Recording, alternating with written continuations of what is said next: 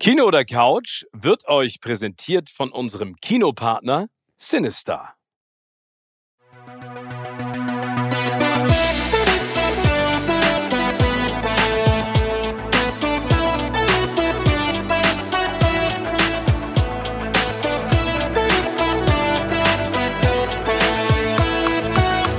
In meinem Podcast Kino oder Couch treffe ich jede Woche prominente Menschen aus den unterschiedlichsten Bereichen. Egal ob aus dem Sport, Musik, Kino, Serien oder Entertainment Business. Und gemeinsam sprechen wir über spannende Filme, Serien und das Leben. Und es wird die alles entscheidende Frage gestellt, Kino oder Couch.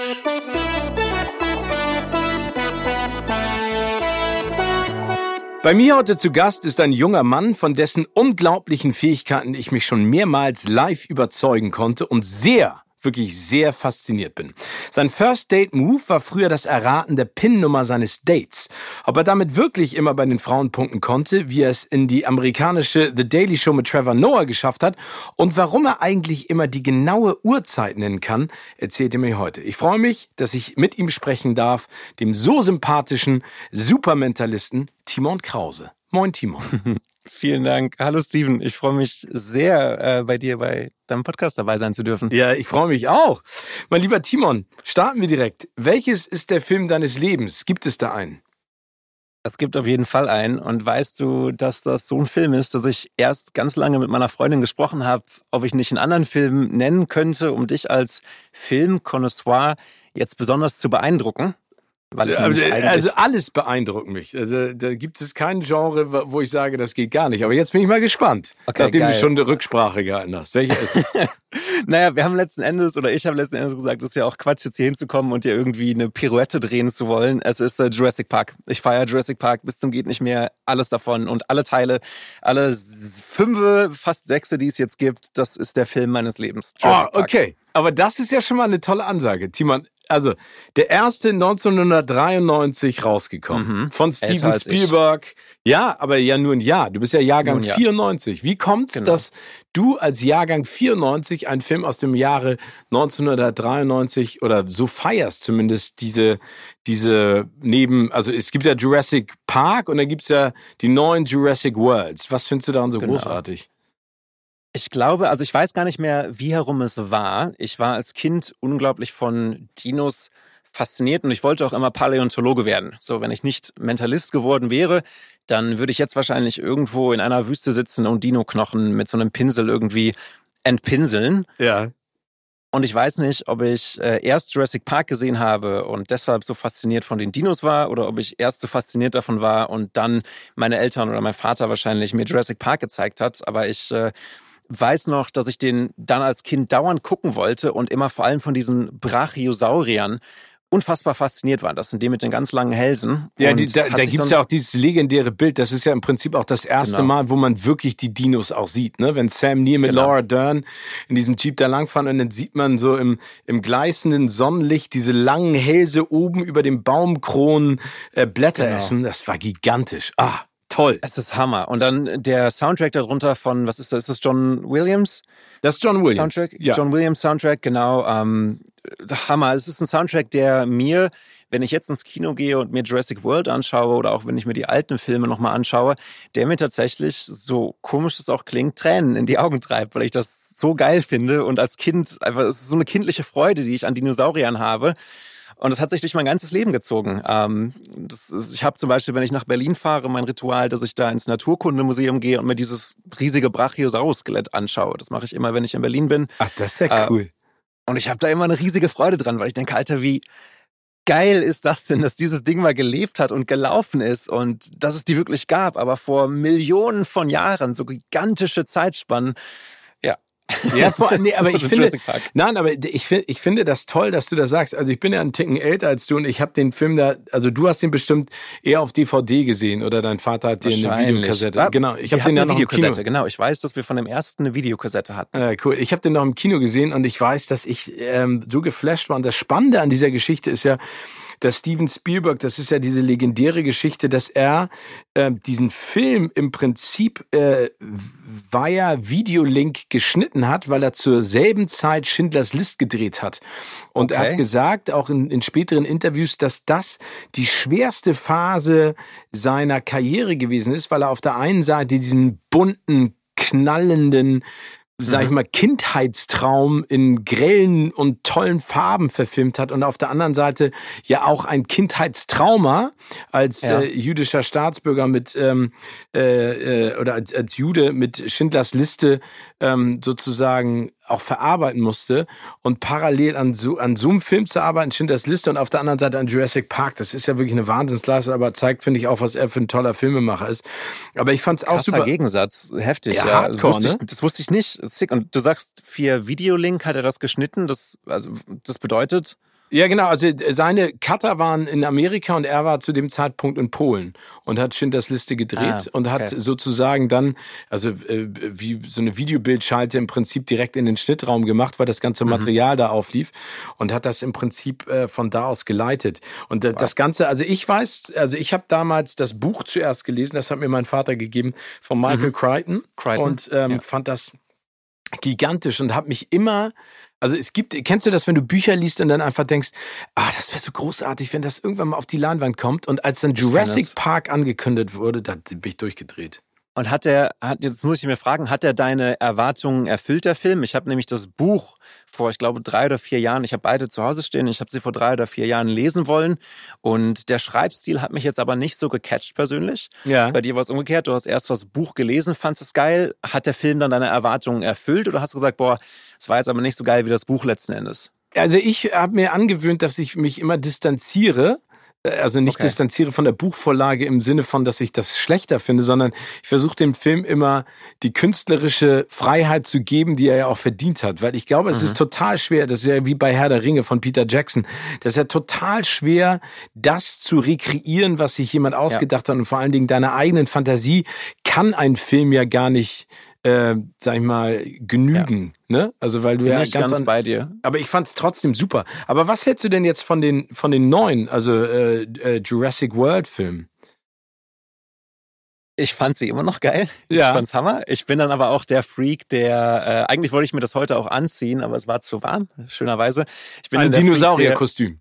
Äh, fast. ein Jurassic Park Hoodie habe ich, den ich regelmäßig trage. Ähm, und ich bin dann der Freak, der dann halt auch in diesem Hoodie äh, zu der Premiere sein, da sein muss. Äh, und dann stelle ich mich mit der riesen Portion Popcorn, unbedingt süßes Popcorn, äh, irgendwie vor das Poster und mache tausend Fotos. Ähm, ich weiß noch, dass ich für die, für die Jurassic World 2 Premiere, da waren wir gerade in Island unterwegs, als die Tickets in den Vorverkauf gegangen sind. Und ich habe mir also einen Roadtrip in Island gemacht, so remote, wie es nur geht, meine Freundin und ich. Und ich habe mir einen Wecker gestellt äh, für den Tag, an dem ich wusste, dass diese Tickets auf Vorverkauf gehen, um unbedingt die geilsten Plätze im Kino zu haben für diese Premiere. Und das hat geklappt. Wow. Und ich bin Mhm. Aber standen wir irgendwie an so einer Straßenseite und ich habe gesagt, Sarah, ich muss jetzt diese Tickets kaufen für uns. Es geht nicht anders. Der Wasserfall kann warten. Jetzt ist Jurassic World Zeit. Ja, siehst du, ähm, du warst, ich meine, Island hat ja auch extrem etwas Prähistorisches, ne? Also wenn du da durch die, durch die Landschaften fährst. Ich finde, das ist ja auch so spannend. Also Island hat mich damals auch, also diese ganzen Geschichten von den Trollen und von den Zwergen und ja. ähm, ich fand das äh, gigantisch. Äh, vor allen Dingen, das hat da was Mystisches ähm, äh, an sich, ne? Man braucht da gar ja. nicht irgendwie Bücher zu lesen, sondern du gehst da lang und denkst einfach nur, wow, äh, das ist, äh, also ich fand es einfach großartig. Also ich muss ja sagen, ich finde äh, Jurassic World, äh, vor allen Dingen, ich liebe Chris Pratt. Den mag ich total ich gerne. Mega. Guardians of the Galaxy. Ach, ich finde den so witzig. Ja. Er ist arschwitzig einfach. Ja, und der ist, das ist auch eine coole Socke und der hat so einen Spaß dran und dem nimmt das auch. Bryce Dallas Howard sozusagen als Sidekick auch. Der wird mhm. jetzt ja, also mit dem letzten ist er ja ein bisschen düsterer geworden und jetzt bin ich ja auch mal gespannt, ja. was sie mit dem nächsten machen, weil, also ich sag mal, der, der, der Wegweiser geht ja in Richtung, die Welt wird bevölkert, äh, so ein bisschen wie Planet der Affen von den genau, Dinosauriern. Die sind ja entkommen ne? quasi, ne? Ja. Die sind ja entkommen aus diesem, aus dieser, wie heißt das, Lockwood, Lockwood Manor am Ende genau. des Filmes, ähm, was mich sehr gefreut hat. Ich fand die Filme, ich fand, ich fand, ich muss das, glaube ich, differenziert beantworten. Ich fand okay. das Storytelling und die Kameraführung in den ersten und vor allem im allerersten Jurassic Park unnachahmlich. Ich fand, da kommt Jurassic World auf keinen Fall dran. Ich glaube, dass Steven Spielberg ist hier aber auch nicht mehr involviert, oder? Das weiß nee, ich nicht. Nee, als Executive Producer, glaube ich, hängt er da noch dran, weil okay. er das ja sozusagen aus den Angeln ge gehoben hat, aber der ist da nicht mehr, der ist da nicht mehr richtig okay. drin involviert. Also zumindest äh, äh, cineastisch jetzt nicht, also dass er ja. das umsetzt. Ja, ja. Ich glaube, Jurassic Park war halt ein Thriller und die hatten natürlich vergleichsweise geringe Möglichkeiten, was Special Effects in dem Moment betrifft und haben es trotzdem geschafft, dass du dich mit den Fingern an deinen Stuhl krallst, weil es irgendwie so spannend ist und so gruselig ist. Einfach nur diese, diese Andeutung einer Velociraptor-Kralle durch so ein Fenster ja. oder so. Und du brauchst das ganze Viech gar nicht zu sehen und denkst, scheiße, gleich kommt er rein und die sind, die sind, ja, die sind fertig, die sind durch, die, die werden jetzt gekillt. So. Äh, auf der anderen Seite hat jetzt natürlich Jurassic World die mega Special Effects ich bin da rausgekommen mit meiner Freundin und sie meinte, boah, ich fand die Story nicht so geil. Ich habe gesagt, ich will überhaupt nicht, dass die Story bei Jurassic World oder Jurassic Park geil ist. Ich gucke mir das nicht an wegen der Story. Ich will einfach nur die geilen Dinos sehen. Ich will einfach nur einen T-Rex sehen, der ein äh, Velociraptor und ein, wie heißt das Ding, Indominus Rex auseinander nimmt, weil das geil ist. Der gleiche Grund, aus dem ich mir Godzilla anschaue oder aus dem ich mir Pacific Rim anschaue, weil ich einfach nur sehen will, wie halt diese geilen Viecher aufeinander losgehen. Ja, ich finde es auch super. Ich meine, das ist äh, ja auch äh, Colin Tver Tverarov, nee, wie heißt er nochmal? Colin Trevorov. So wird er ausgesprochen, ja. der die Filme, der, der ist da ja auch, glaube ich, eher auf, auf Effekt, als dass er auf Story aus ist. Obwohl ich das, ich finde es ja von der Grundidee her auch, ähm, sage ich mal, dass wir uns selber als Menschheit abschaffen, weil wir mit der Natur Experimente führen, die ja. vielleicht nicht so richtig koscher sind, obwohl ich mich natürlich total freuen würde, wenn es die Möglichkeit gäbe, Dinosaurier zu rekreieren. Aber ich, ich frage mich dann auch, was äh, würde dann passieren. Aber ich finde, Jeff Goldblum ist einfach super, dass der auch wieder dabei ist. Also ich, Mega, ich sehe. Life finds a way, ja. Ja, ich, ja, genau. Ja, das ist ja im das Prinzip. Das ist doch seine Quote, das ist doch er, oder? Ja, genau. Das sagt man, der alte. Ja. Genau. Und äh, das Spannende ist, ich finde ja Sam Neill auch richtig cool als äh, Dr. Grant, obwohl der von einem meiner absoluten Lieblingsschauspieler ursprünglich mal äh, hätte gespielt werden sollen, und zwar von Harrison Ford. Oh, das hätte ich mir auch sehr gut. Die sind auch ein bisschen der ähnliche Typ so, ne? Die sehen sich auch bisschen ähnlich, finde ich. Das hätte ich mir sehr gut vorstellen können, Harrison Ford als äh, Dr. Grant. Ja, nur Harrison Ford hat gesagt, ähm, er, er hat den Film damals abgesagt, weil ihn die Rolle nicht gereizt hat. Und als er den Film dann geguckt hat, hat er gesagt, gut, dass ich abgesagt habe.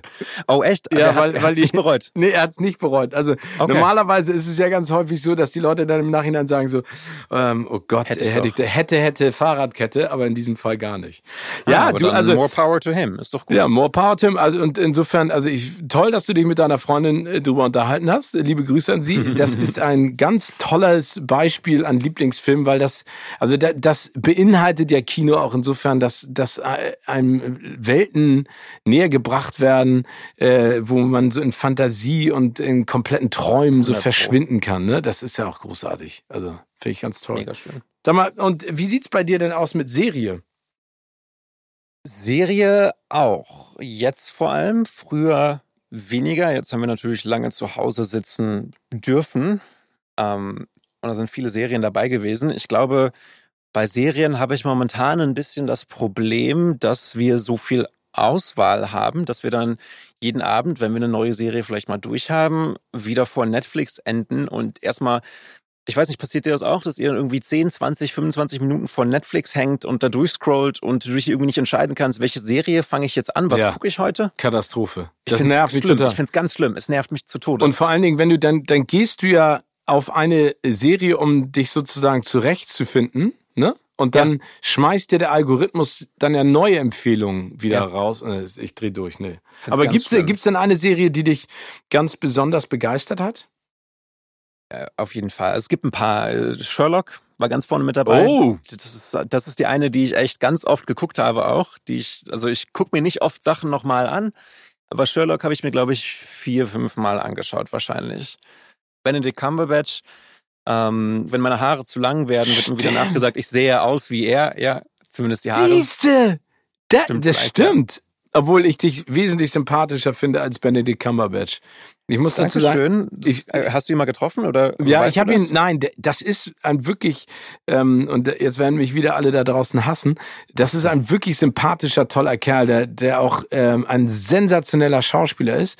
Nur ich sag, dass er aufpassen muss, weil ich das Gefühl habe, dass Benedict Cumberbatch mittlerweile mehr einen Schauspieler spielt, der schauspielert, als dass er seine Rolle ausfüllt. Weißt du, was ich meine? Der, ähm, das musst du nochmal erklären. Das ist nämlich jetzt sehr meta. Also so, er, meinst du, dass er sich so profiliert als ein Schauspieler, genau. dass er sich ein bisschen so Shakespearean genau. gibt vielleicht? Ja, es, es, wird, es wird mir alles zu groß. Die Gesten, okay. die Mimik, die Aussprache, das ist mir, also ja. das ist so, der hat ja auch eine Wahnsinnsstimme, ne? Also äh, Hammer, der, yo. Auch als Smaug, Smaug in äh, Der Hobbit, genau. dass er, diese Stimme ist super. Ja, und, und das hat er ja von seinem Vater sozusagen, sein Vater hat ihm ja früher mal Herr der Ringe vorgelesen und äh, mhm. hat ihm Smaug auch so gut vorgemacht und dadurch hat Benedict Cumberbatch das sozusagen auch übernommen und dann auch die Rolle gelandet. Der hat eine sensationelle Stimme, aber wenn jemand so selbstverliebt in seine eigene Stimme ist und vergisst, sozusagen ja. der, der Rolle etwas Gutes zu tun, sondern sich selber ja. beim Sprechen zuhört, dann wird's einfach anstrengend. Und ich finde, dass er so ein bisschen zu viel macht, obwohl er das Handwerk perfekt beherrscht. Ne? Er ist ja nämlich eigentlich doch auch ein Bühnenschauspieler, oder? Also er hat ja. doch als Schauspieler im Theater auch gelernt, wenn ich mich nicht vertue. Ja.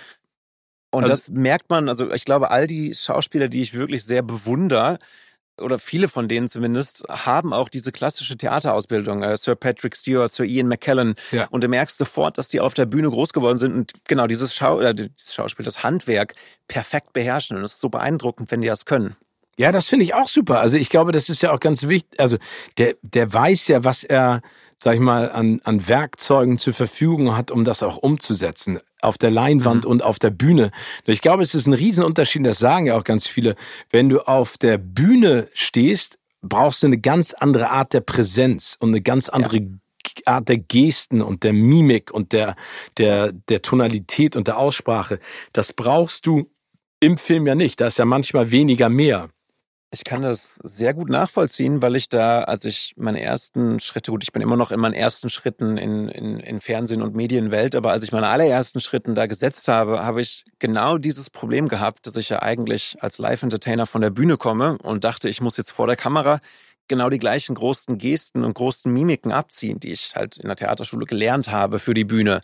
Und habe dann beim Zurückspulen nachher gemerkt, so, ui, es die Kamera ist direkt in deinem Gesicht und alles, was du jetzt machst, wird verhundertfacht vergrößt und wirkt plötzlich völlig übertrieben, während es auf der Bühne eben genau angemessen wirkt. Genau. Ja, aber das, aber das ist ja gut, dass du das reflektierst, um dann auch an dir zu arbeiten und besser zu werden. Glaub, nein, also und das meine ich jetzt. Zumindest. Nein, nee, das meine ich gar nicht despektierlich. Das ist ja ganz wichtig. Nein, nein, nein, also es fällt ich, einem ich, immer total. Es war mehr ein, ein Kommentar auf mich selbst, ob ich, ob ich das immer schaffe. So. Ja, ich meine, das ist ja immer immer schwer mit sich selber selbstkritisch umzugehen und sich da auch zu verbessern, weil das ja auch immer ein bisschen wehtut. Ne? Also ich weiß nicht, wie es dir geht, wenn du dich selber anguckst. Ich ertrage das ja nicht. Ich Nein, ich, so, genau, ich wollte dich das gerade fragen. Wie, wie machst du das denn? Also schaust du dir deine eigenen Auftritte noch an oder hast du das gemacht oder machst du es bewusst nicht mehr? Nein, ich hab's, ich hab's wirklich eine Zeit lang gemacht. Ähm, ich habe dann nur gemerkt, dass das Gegenteil irgendwann bei mir äh, der Fall ist, dass ich mich mhm selber so unter Druck setze, dass ich gar nicht mehr befreit sozusagen machen kann, was mir ja. Freude bereitet. Weißt du, was ich meine? Sondern ich, ich weiß, was du meinst. Alles kritisiert. Aber du hast vielleicht jetzt dann auch einen Punkt erreicht, du hast ja wirklich viel Erfahrung, vielleicht irgendwo einen Punkt erreicht, wo du sagst, okay, ich weiß, was ich kann und ich weiß, in welchem Feld ich mich wie auf mich selbst verlassen kann. Und ich weiß, das wird äh, zumindest, vielleicht sagst du, okay, ich weiß nicht, Natürlich kannst du nie vorhersehen, wie es genau bei jedem Einzelnen ankommt, aber du weißt, ich habe das geleistet, was ich leisten wollte und leisten kann in diesem Moment. Ja, ähm, ja, also ich glaube schon, dass ich die Erfahrung besitze. Ich habe, ich, ich glaube, ich bräuchte noch eine gesundere Selbstreflexion und manchmal auch ein größeres Selbstbewusstsein. Ich lasse mich leider Gottes dann doch manchmal noch so ein bisschen ins Wanken bringen. Von was, ja, keine Ahnung, vielleicht wenn irgendwas passiert oder wenn so ein, so ein Spruch um die Ecke kommt. Ich glaube, dass man weiser wird mit dem Alter, das klingt immer so doof.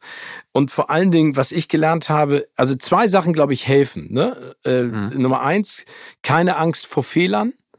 Also, weil man kann nicht perfekt sein, das geht nicht, ja. das funktioniert auch nicht, es will auch keiner sehen. Und Nummer zwei, nicht lustiger oder besser sein als dein Gegenüber, das ist auch nicht notwendig, ne? Es ist aber, es fällt, glaube ich, vor allem vielen jungen Menschen und mir ganz lange auch. Und ich muss da, ich passe da bewusst drauf auf. Bei mir fällt das schwer, nicht, wenn jemand einen Witz macht zum Beispiel, zu versuchen, noch einen droben aufzusetzen, ja. Vor allem, wenn du auch auf der Bühne bist, so hast vielleicht einen Zuschauer auf der Bühne und die sind witzig, dann zu sagen, okay, das war geil, die waren witzig. Und es ist halt, wir sind jetzt hier in meiner Show und die waren witzig und das ist nice und das Publikum mag das. Und in dem Moment, wo du versuchst, dann oben drauf zu setzen, wird es sofort total unsympathisch, weil die Leute merken, okay, er ist irgendwie unsicher, er versucht jetzt besser oder cooler zu sein und es kommt dann nicht mehr an. Genau.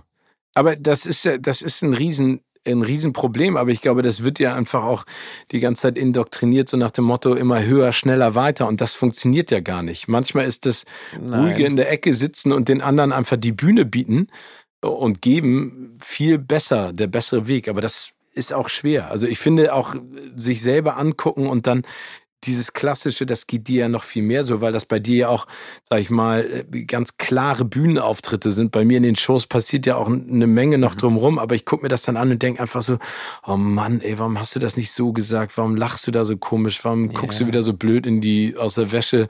Kann ich mal jemand vernünftig anziehen, was mit deinen Haaren? Ey. Ich finde, dass du nie blöd aus der Wäsche guckst oh. und ich habe auch deine Haare noch nie, äh, noch nie unter äh, Perfektion gesehen. Also ich glaube, es passt immer, Steven. Ach, Timon, du bist so nett. Du bist so nett. Du, also Sherlock äh, ist auf jeden Fall Sherlock eine Serie, die dir eine. gefällt. Aber jetzt, äh, ich habe da mal eine Frage, weil äh, das, du bist ja Mentalist und es gibt ja mhm.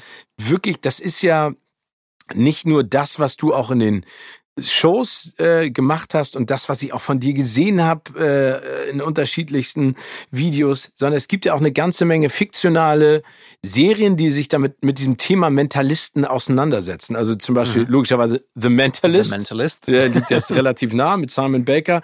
Dann Hast Castle, Lie to Me, Elementary. Ja, also ich habe ein bisschen The Mentalist geguckt und auch Castle. Äh, das ist etwas, was mich in der Fiktionalität nicht so reizt, wie wenn ich dich treffe. Okay. Ne, also das, ähm, da, da gibt es ganz viele andere Serien, wo, wo ich mehr zu Hause bin. Also ich glaube, es gibt natürlich auch Serien über oder oder Filme über Zauberer, äh, die ich die ich spannend finde. Aber Prestige, Now You See Me. Ja, genau. Aber wie ist das? Also wenn wenn du das zu deinem Beruf gemacht hast und solche Serien siehst, sitzt du da manchmal und denkst du, ja okay, das bietet ja auch den Stoff, um solche Geschichten zu erzählen, oder ist da auch eine ganze Menge dran, was du, was du toll findest, dass sie so gut recherchiert haben?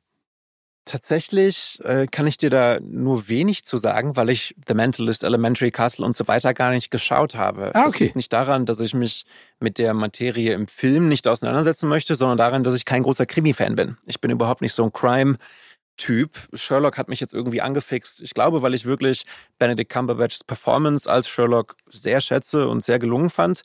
Das fand ich total gut und Martin Freeman mag ich auch sehr.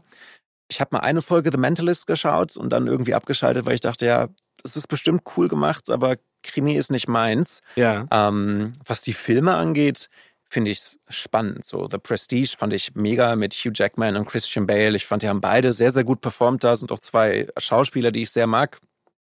Ähm, Now You See Me war nicht ganz meins, ist halt so Popcorn-Kino. Ja. Da gibt es dann manchmal auch den Moment, dass ich mir das anschaue. Ich weiß jetzt nicht besonders viel übers Zaubern, also übers klassische Illusionistentum, aber dass ich mir anschaue und irgendwie einschätzen kann, ja gut, das ist halt ein Special Effekt, das würde so auf der Bühne niemals funktionieren. Und das ist auch okay. Ähm, also ist das gar nicht dein Genre, sondern weil das interessiert dich einfach nicht. Finde ich aber auch völlig legitim. Genau. Also es ist ja auch, genau. ist ja auch ein spezielles Filmgenre, sage ich mal. Und es ist bisher auch noch nie, du hast jetzt Prestige genannt, der ist schon gut, aber der hat ja auch so seine Haken, sag ich mal, im Storytelling ja. am Ende. Ähm, also es ist jetzt auch noch nie so, so ein Film vom Himmel gefallen, was dieses ganze Genre angeht, wo ich sage, das ist echt klasse gemacht nee. und es hat manchmal dann so, auch so ein bisschen so eine Tendenz, äh, so ins, ins, ins Horrorgenre abzudriften, ne? Äh, ins leicht bizarre, surreale. Ja, ja oder es das. An, an, auf der anderen Seite kann ich dir aber sagen, es gibt Filme, die schaue ich mir an und finde sie mega, weil die quasi wie ein Zaubertrick in Filmform sind. Die haben dann gar nichts mit Zaubern zu tun. Ähm, aber so, boah, das beste Beispiel, äh, deutscher Film, Who Am I? Ja. Hast du das geschaut? Ja, ganz toll Ganz Mega, der, der, hat ja sogar diese, diese äh, Metapher da drin, dass der Hauptcharakter, ich weiß leider nicht, von wem er gespielt wird, äh, Benjamin, dass er diesen Zaubertrick, diesen Slide of Hand, Fingerfertigkeitstrick. Du meinst den Tom Schilling, ne? Das müsstest du mir sagen. Ja, Tom Schilling. Ja, ja, der auch ein toller Schauspieler. Geiler Typ. Ich fand, er ist super. Ja. Und er hat ja sogar diese Metapher da drin, wo er äh, drei Zuckerwürfel verschwinden lässt und dann wieder auftauchen lässt und im Film verschwinden quasi drei Protagonisten und tauchen wieder auf, die sie verschwinden lassen durch das, durch das äh, Justizsystem irgendwie. Äh, und den Film fand ich mega, weil er die Struktur eines Zaubertricks hat als Film. Und ich dachte, ja, wie geil ist das, dass die gleichen Prinzipien jetzt über verschiedene Kunstplattformen angewendet werden. Also ich fand den auch toll. Ich meine, da ist ja auch, also Elias Mbarek, Botan Wilke ja. Möhring ist noch dabei. Ja, Stimmt. Also jetzt, wo du sagst, äh, nehme ich das zurück, was ich vorhin gesagt habe zum Thema Mentalistenfilme, weil der ist wirklich gelungen. Also der ist der wirklich gelungen und vor allen Dingen äh, eine deutsche Produktion, da freue ich mich dann immer noch mehr, ähm, ja. dass, dass äh, vor allen Dingen wir mal zeigen, äh, was für tolle Autoren, äh, Regisseure und äh, Schauspieler wir in unserem Land einfach haben und dass äh, wir uns davon niemandem verstecken müssen. Und Sag ich habe keinen DVD-Spieler, aber die DVD habe ich zu Hause. Die war mir zu schade. Ja, aber dann kauft ihr doch mal, dann kauft ihr doch mal einen DVD-Spieler. Ich werde mir bei Gelegenheit, das Ding war, dass mein DVD-Spieler eine PlayStation 3 war und oh. ich da immer zu viel dran gesessen habe. Und irgendwann habe ich gesagt, nee, jetzt ist mal gut äh, mit dem Gaming. Und also ich habe jetzt nicht so extrem viel gegamed, aber ich habe sie dann vor drei Jahren, glaube ich, weggegeben oder verkauft und habe seitdem keinen DVD-Spieler mehr, aber wohl noch eine Reihe. DVDs. Und was hast du gegamed? Ich habe immer, ich habe immer so Fantasy-Spiele dann gegamed, so Rollenspiele und so. Ich bin nie der Shooter-Typ gewesen und nie der, nie der äh, Rennspiel-Typ. Ja, immer so Fantasiewelten. Ich glaube, das ist, was ich in Filmen mag. Das mag ich im Gaming, das mag ich in Büchern. Bist du, hast du gegamed so? War das deine Welt irgendwie mal? Ja, aber ich, also ich meine, ganz im Ernst, ich habe ja gegamed, da hießen die Spielekonsolen noch Atari und ColecoVision. ne? Das, äh, also so Pac-Man, Ladybug, Donkey Kong, das sind also ja. die Dinger, mit denen ich groß geworden bin. Vor allen Dingen äh, gab es ein Spiel, das haben meine Brüder und ich und unsere Kumpels immer gespielt, das war der Zehnkampf. Und dann musstest du den, ja, also wie äh, Speerwerfen, 110 Meter Hürden, den ganzen Kram, also wie, wie der echte Zehnkampf, aber du musstest den Joystick halt immer ganz schnell bewegen. Und ich glaube, wir haben einmal alle zwei Wochen einen Joystick gecrashed, weil wir den kaputt ge, so geruppelt und geruckelt haben und mein Vater dann oder unsere Eltern immer sagten so, ey, ganz im Ernst, ihr müsst euch was anderes überlegen. danach habe ich dann immer so FIFA und Pro Evolution Soccer gespielt. Ich war auch nie ein Ego-Shooter, das turnt okay. mich auch nicht an, da irgendwie rumzuballern. Ja, das ist äh, nicht ganz meins irgendwie. Ich kann durchaus den Reiz nachvollziehen und also ist überhaupt nicht, dass ich jetzt verurteilen oder verdammen möchte, Nein. aber es hat mich nie so nie so gefixt, genau. Ja, aber ich fand, äh, es, gab, es gibt ja auch so ganz tolle so Mystery-Dinger. Monkey Island haben wir gespielt, ne, wo ja. du so Rätsel lösen musstest. Das fand ich total cool. Äh, dann gab es Haunted Mansion, auch so ein Spiel in der Richtung. Und dann natürlich mhm. hier äh, Legend of Zelda. Also das, das, ich fand es immer toll, Super, wenn du so, ja. ne, wo du so, so Rätsel auch so ein bisschen lösen musstest, deine Birne anstrengen ja. konntest, damit Legend du dann ein bisschen. Zelda fand ich auch ganz toll. Das war knapp vor meiner Zeit, aber ein Nachbarsjunge hat das immer, zumindest die Originalen davon, und mein Nachbarsjunge hat das immer gespielt. Der war etwas älter als ich, ist etwas älter als ich, ich glaube, lebt, lebt noch, ja. hoffe ich. Ja. ähm, und der hat das, genau, der hat das immer gezockt, da durfte ich mitgucken, fand ich schön. Bist du Team Kino oder Team Couch? Ich bin öfter auf der Couch, ich bin aber Team Kino. Und ich glaube, das liegt daran, dass ich dem Kino ähnlich wie einem Theater eine bestimmte Heiligkeit zuschreibe, wo ein ganzes Ritual um den Kinobesuch drumherum gebaut wird. So, ich gehe von zu Hause weg, ich ziehe mich an, vielleicht in meinem Jurassic Park Hoodie oder eben etwas anderem, aber ich mache mich halt fertig. Ich hoffe, dass du dich anziehst. Fände ich auch geil, wenn der Mentalist Timon Krause nackt ganz ins anders Kino in Amsterdam. ja. Nee, du kennst, du bist, du kennst das noch. Du musst mal hier mit mir ins Kino gehen. Das ist eine ganz andere Geschichte, Steven. Dann, äh ja, ich, ich komme gerne nach, also ich finde Amsterdam super. Ich gehe auch gerne mit dir ins Kino, Timon. Da muss machen ich wir, machen, ja, wir gerne. machen wir für die Zukunft. Achso, okay, also das, das heißt, also das ist für dich so ein, so ein Date. Halt richtig, ne? Genau, das ist richtig so ein Date mit Freunden oder mit meiner Freundin oder mit mir selbst. Und es hat aber dadurch, glaube ich, auch ein ganz anderes Guckerlebnis, weil ich halt nicht mich zu Hause in meinem Alltag auf die Couch werfe. Und das mache ich auch sehr gerne.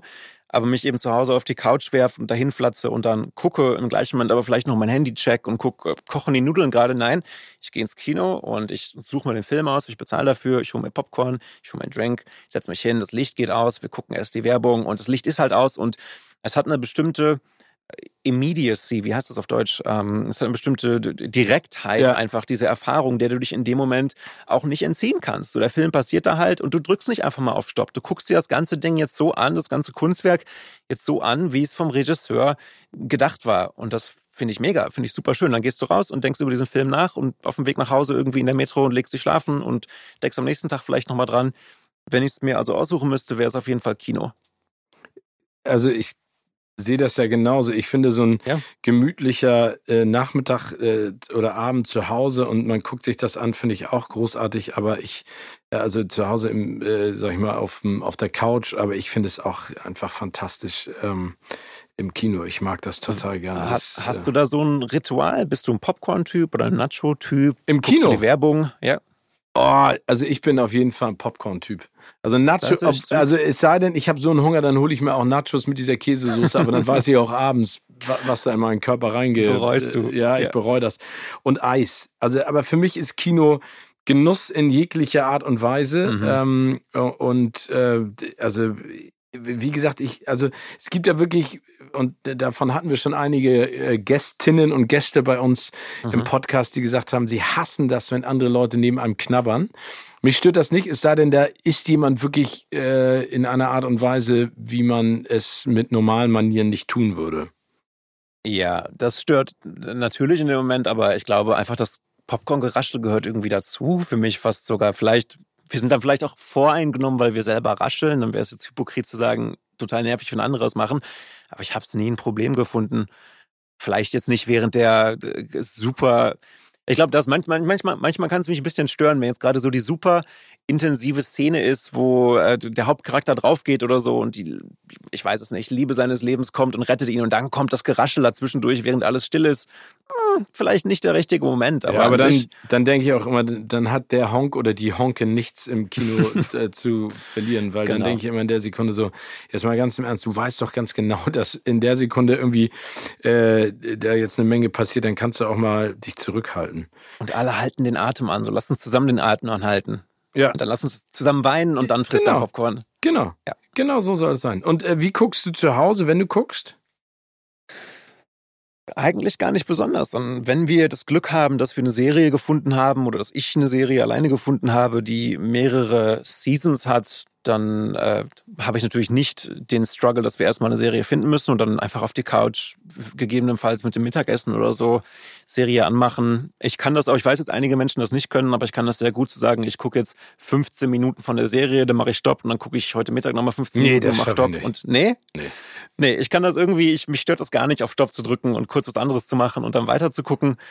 Genau, so also sehr, sehr Häppchen, häppchenweise, so Stück für Stück. Ähm, ja, überhaupt nicht besonders. Nicht viel. Ich glaube, eine Folge pro Tag oder so, so ein richtiges Binging habe ich seit, äh, seit Sense8 nicht mehr gemacht. Hast du das geschaut? Ja, habe ich Sense8 auf Netflix. Wie ja. fandest du das? Gut.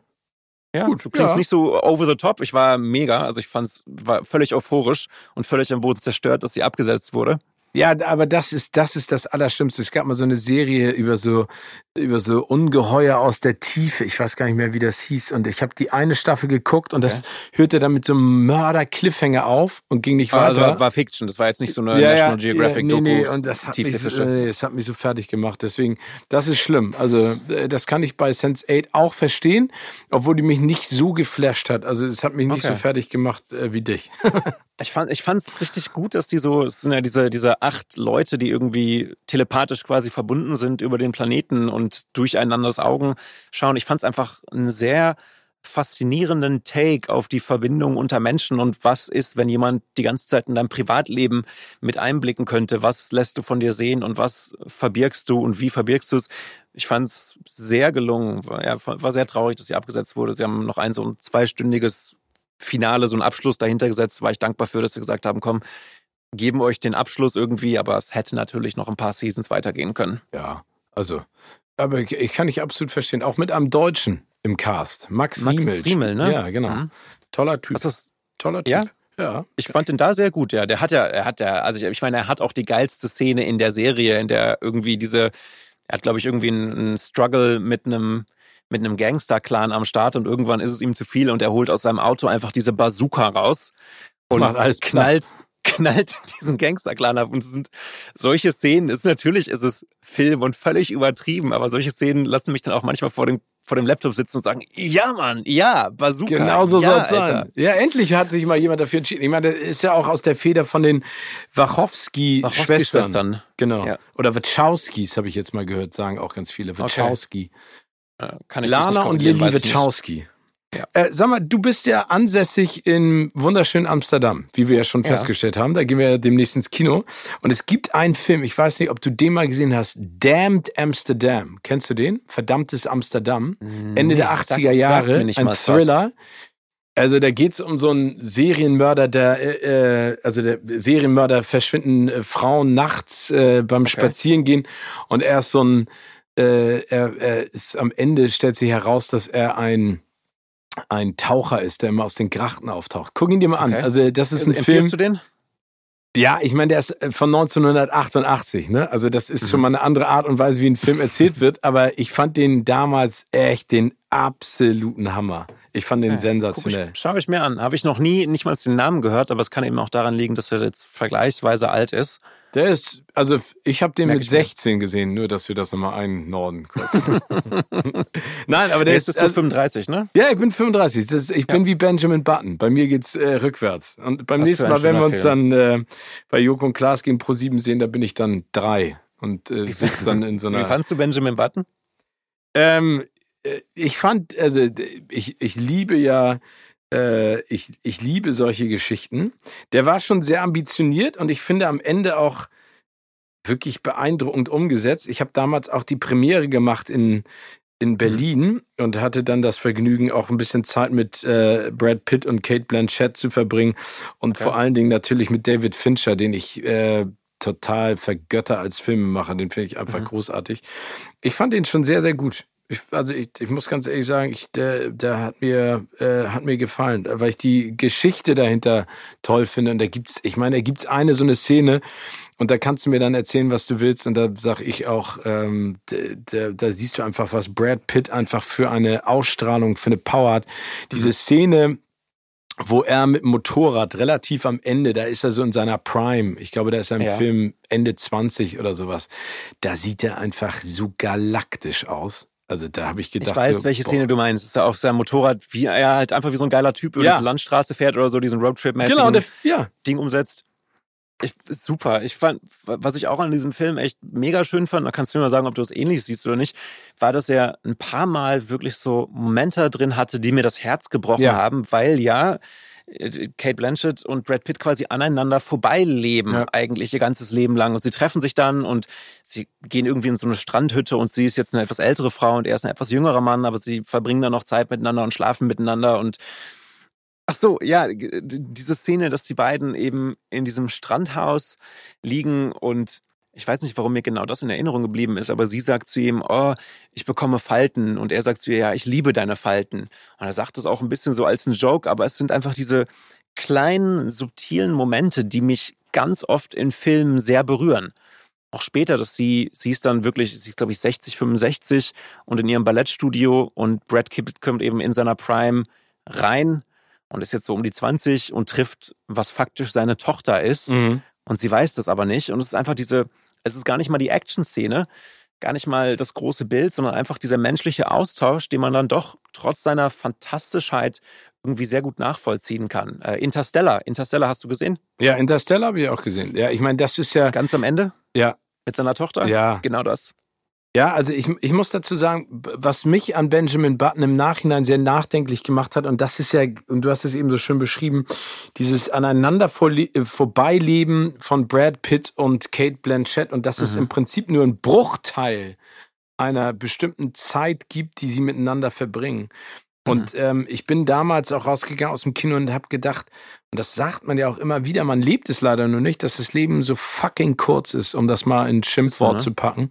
Und ähm, ich mir manchmal einfach wünsche, dass mir das noch viel klarer ist und dass ich bei allem, was ich schon erleben durfte und gemacht habe und, äh, und ähm, was für Wünsche ich mir erfüllt habe, wünsche ich mir nichts sehnlicher, als dass ich in 20, 30, 40 Jahren, die ich hoffentlich noch hab, habe, da sitze und einfach zurückgucke und einfach denke, ey, du hast all das probiert, was du probieren wolltest. Und das kann ich auch nur jedem immer wieder ans Herz legen. Ne? Wenn Leute irgendwie zu mir sagen, ja, ich traue mich ja. irgendwie nicht, ich will gerne im Fernsehen arbeiten, sag ich so, mach doch. Das ist das, was meine Eltern mir immer mitgegeben haben. Mach. Ne? Mach, und das Ding ist, es muss nicht mal jedes Mal klappen, Nein. solange du es versuchst. Versuch es und dann versuchst nochmal und versuchst nochmal, dass du zumindest sagen kannst, ey, ich habe es wirklich versucht, das ist alles, was du machen kannst, Rest ist außerhalb deiner Kontrolle. Aber du willst am Ende nicht da stehen und sagen, hätte ich mal. Genau. Genau, und ich glaube, das ist das, was auch viele Leute ähm, jetzt vielleicht auch in dieser Zeit, in der wir jetzt gerade leben, ne, wo du viel Zeit ja mhm auf engstem Raum, entweder mit deinen Liebsten oder auch mit den Menschen, mit denen du eigentlich gar nicht viel, gar nicht viel Zeit verbringen möchtest, verbringen musst oder tust, dass du darüber nachdenkst. Und ich habe mich einfach dabei ertappt, dass ich in den letzten Monaten und Wochen über vieles nachgedacht habe. Und es gibt nichts, was ich in meinem Leben bereue, also was ich getan ja. habe, sondern ich bereue manchmal, dass ich Dinge nicht getan habe. Und ich merke, ja. dass ich daran, äh, dass ich immer mehr das auch machen möchte. Ihr habt mir ja vor der Podcastaufnahme so ein ganz grob zwei, drei Fragen geschickt. So denkt mal drüber nach, was ist dein Lieblingsfilm? Ein bisschen, denkt mal hier drüber nach, denkt mal hier drüber nach. Und ich glaube, eine der Fragen war ja, was ist dein Lieblingsregisseur? Mhm. Und meine Antwort war Richard Linklater. Ja. Wenn man den so ausspricht. Ja. Ähm, weil du kannst auch Richard genau Linklater. Richard Linklater, okay. Ja, genau. Richard Linklater ist besser. Weil er genau dieses Thema in seiner äh, Sunset Trilogy oder Sun, Sunrise Trilogy, Before Sunrise ja. aufgreift. Ich weiß nicht, ich bin eigentlich überhaupt kein, überhaupt nicht für so krass romantische Filme am Start, liebe aber diese Trilogie. Äh, hast du die gesehen? Kennst du die? Ja, der, auf jeden Fall. Es ist ja, es ist ja genau das, dass Ethan Hawke und ähm, wie heißt sie? Julie Delpy? Delpy. Julie Delpy. Julie Delpy. Dass die sich ja als zwei junge Menschen treffen in einem Zug sich kennenlernen und er zu ihr sagt, ey, ich finde eigentlich sagt, ey, ich finde dich gut. Es könnte sein, wenn wir jetzt auseinandergehen, dass du in 20 Jahren verheiratet bist und denkst, boah, was wäre wohl draus geworden, wenn ich mit diesem Typen jetzt aus dem Zug gestiegen wäre und mir mit ihm Wien angeschaut, jetzt sind in Wien, ja. mit ihm Wien angeschaut hätte. Und sie haben dann eben diese eine Nacht, die sie miteinander verbringen und Wien erkunden äh, und sagen dann danach, wir treffen uns in einem halben Jahr wieder. Und in dem zweiten Teil dieses Films geht es dann, oder im zweiten Teil dieser Trilogie geht es dann darum, dass sie sich nicht wieder getroffen haben und jetzt neun Jahre vergangen sind und sie sich dann drüber unterhalten, wo sind wir jetzt.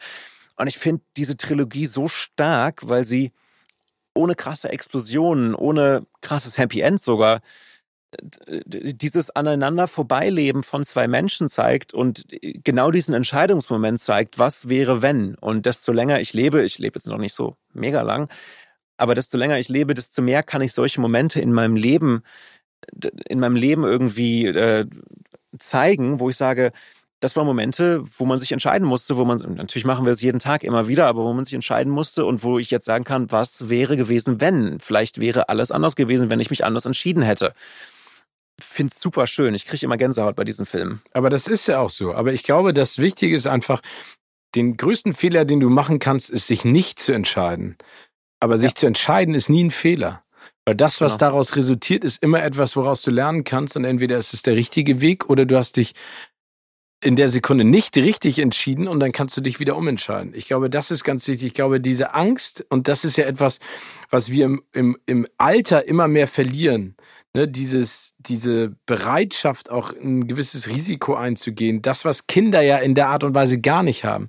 Die haben vollstes ja. Vertrauen, die haben bedingungslose Liebe und die haben einfach eine unfassbare Vorstellungskraft und sie, die, wir, wir Erwachsenen projizieren unsere Ängste auf die Kinder. Die, die Kinder mhm. haben ja insofern keine Ängste. Die wissen ja gar nicht, ob eine Spinne eklig ist oder was nicht. Ne? Die wissen ja gar ja. nicht, was. Genau. Die sollen, die, die müssen sich ausprobieren. Und das, finde ich, hat der, äh, hat der Richard Linklater auch super gemacht. Aber es gibt ja noch zwei Filme, die auch sozusagen aus seinem Sujet kommen, die sich damit ja auch auseinandersetzen. Das ist einmal Boyhood, hast du ja auch sicherlich gehört, diese Langzeitstudie ja. Äh, ja. von der Kindheit äh, bis hin zum, zur, zum College äh, von Mason. Ja. Und dann auch noch ein Film, und da kommen wir wieder zurück, im Prinzip auch zu Benjamin Button, das ist ja Bernadette, ähm, auch mit Kate Blanchett, wo es ja darum geht, um die äh, Where's Bernadette, die auf einmal von zu Hause abhaut und keiner weiß, wo sie ist. Ähm, Where did you go, Bernadette, die dann sozusagen einfach mal ihr Leben anders gestaltet, weil sie ausbrechen will, weil sie das Gefühl hat, Den sie ist in so einem Trott drin. Habe ich nicht gesehen, ähm, aber das merke ich mir. Das klingt nämlich, das klingt nämlich sehr gut. Ja, musst du dir mal ähm, angucken. Also auch da würde ich sagen, könnte man, hätte man noch besser machen können, aber okay. der, der wirft schon so ein paar Fragen äh, auf, ne? Weil sie auf einmal ist sie weg. Das ist e-, echt ganz spannend, weil sie hat sich einfach entschieden, sie macht jetzt was anderes und dann wofür sie sich entscheidet, ist eben auch spannend. Das sind dann so eine Aneinanderreihung von von von schönen äh, Zufällen. Aber das bringt da, mich auch. Dich, ja, immer. Achso, Timo. Äh, darf ich dich zu dem Thema noch was fragen? Gerne. Äh, ich habe nämlich vorher gedacht, boah, geil, jetzt habe ich äh, eineinhalb Stunden irgendwie mit Steven. Ähm, was, hm. was, was würde ich dich fragen? Ähm, jetzt, wenn wir nämlich gerade beim Thema sind, du hast darüber gesprochen, so wir kriegen mehr und mehr Ängste, desto älter wir werden. Und ich merke bei Künstlerkollegen, aber auch bei mir selbst so ein kleines Stückchen Erfolg. Und wenn es nur eine Show war, die gut lief, bringt gefühlt immer mit sich ein exponentiell größer werdendes Stückchen Angst oder weniger Risikobereitschaft, weil du beim nächsten Mal denkst, okay, ich muss das gleiche wieder machen, weil es halt geil war. Und wenn ich jetzt was anderes versuche, könnte es schief gehen. Und zugleich weiß ich aber genau und glaube ich ganz fest daran, dass der einzige Weg voraus als Mensch, aber auch als Künstler ist, immer wieder neue Sachen zu probieren und immer wieder neu zu sagen, okay, ähm, ich bin furchtlos und ich mache, obwohl das letzte Mal geil war, weiß ich, dass ich genau das Gleiche nicht nochmal rekreieren kann ich mache was Neues. Du scheinst das ähnlich zu sehen. Wie behältst du dir das? Du machst so viele geile Sachen. Wie sorgst du dafür, dass du furchtlos bleibst und oh. dass du vielleicht auch die Angst davor, was Neues zu probieren, fernhältst? Also erstmal vielen Dank, dass das sich so nach außen projiziert. Ähm, also ich habe Ah, das ist wirklich eine sehr gute Frage. Also das ist jetzt nicht, nicht so, dass ich völlig furchtlos in alles reingehe. Ne? Das ist auch mhm. nicht so, dass ich mir nicht viele Gedanken mache, aber ich, ich habe einfach unfassbar viel Spaß an dem, was ich machen darf beruflich. Und ähm, ich glaube, dass ich immer nur von, also man kann ja in einer gewissen Routine drin sein, die ja aber auch eine Herausforderung in sich bietet, äh, äh, also mhm. in sich hat. Ne? Also ich werde ja ganz häufig gefragt, ich war jetzt ja, ich war jetzt ja schon 18 Mal am roten Teppich von den Oscars und alle sagen immer, ja, setzt da nicht irgendwann eine gewisse Routine ein? Und Routine ist ja etwas Positives, aber mhm. auch etwas Gefährliches, glaube ich, für, und ich nenne mich jetzt ja auch mal Künstler in diesem großen mhm. Begriff Sud, die, die, wer sich alles Künstler nennt. Aber ähm, äh, weil alles, also jede Show, auch wenn ich jetzt mit Joko und Klaas vor der Kamera stehe, ich liebe die beiden abgöttisch, ne? Ähm, und sehr, ich, sehr sympathisch. Ja, und ich, und ich weiß, ich weiß ja, was passiert im Vorwege und wie die Spiele geplant sind, aber dann das, was passiert, kann ich halt nicht voraussehen. Das mhm. ist wie Ryan Gosling bei der Goldenen Kamera. Das hätte ja keiner voraussehen können, dass das gar nicht Ryan Gosling ist. Das also, hast du moderiert, ne? Das Gosling-Ding. Ja, das habe ich. Das also hab da, da warst moderiert. du als Moderator, als genau. er dann vermeintlich auf die Bühne kam. Ne? Ja, genau. True. Und das sind halt alles immer so so bunte Sachen, die einfach passieren. Und ähm, ich glaube, man muss einfach mit offenen Armen äh, dastehen und das einfach genießen. Und ich bin neugierig. Das ist etwas, was ich mir aufrechterhalten habe. Ich bin neugierig und abenteuerlustig und das möchte ich gerne auch Richtig, bis ins ne? hohe, Alter bleiben. Ich glaube, ja. das ist das Einzige, was da zählt. Aber auf der anderen Seite, Timon, und ich glaube, das ist dann immer die Kehrseite. Ich krieg natürlich auch richtig auf die Schnauze, ne? Also das ist jetzt ja nicht, dass ich. Aber das macht ja nichts. Das nee, ist vielleicht ja. scheiße in dem Moment, aber kann, also soll ja passieren. So, es ist ja. Ja, also ja ich habe das Gefühl, ich bin jetzt so in der fünften Runde und bin schon achtmal K.O. gegangen. Wann hast du zuletzt, warum hast du auf die Schnauze bekommen? Ach, das kriegt man da ständig. Also, was in der Sendung funktioniert nicht, ähm, äh, hat nicht die Einschaltquoten und dann okay. kriegst du logischerweise immer an, äh, als Moderator auch äh, dein, okay. dein Volleyschuss ins Genick. Ja, das ist ja auch normal, ne? Und äh, man kann nicht von allen gemocht werden. Äh, ja. Das ist halt auch schwer. Das klingt total doof. Man will natürlich gerne von allen gemocht werden. Das funktioniert einfach definitiv nicht. Damit muss man dann auch mal klarkommen. Und die sozialen Medien, das weiß ja selber, sind da ja auch ähm, gefundenes Fressen für all die Menschen, die ihren, äh, die ihr äh, Brechdurchfall äh, gerne mhm. äh, verbalisieren. Und das ist Liest einfach anstrengend. Du das durch, was Leute über dich sagen online? Ja, ich glaube, das macht, äh, also wir sind ja alle ein bisschen narzisstisch veranlagt, ne? Du liest 100 Kommentare und von den 100 sind 99 gut. Also ich und sag einer jetzt, ist Kacke und der Tag ist Marsch, ne? Genau. Und einer ja, bepöbelt okay. dich halt von vorn bis hinten. Ja, und sagt aber vielleicht auch Sachen, die überhaupt völlig unfundiert sind und du denkst trotzdem, fuck. Alles, ja, das, das ist ja Ding war scheiße, so. das ganze Ding war Kacke. So. Ja, also die Wortwahl, also das, das Spannende ist ja das, was in sozialen Medien halt äh, kommuniziert wird, entspricht ja nicht der normalen Kommunikation. Also wenn wenn wenn jemand mich schlecht findet, ich glaube nicht, dass jemand auf mich zukommen würde als Person und mir das, was was er oder sie schreibt, schreibt sagen mir, würde. Genau. Das machst ja. du auch nicht. Nie im Leben.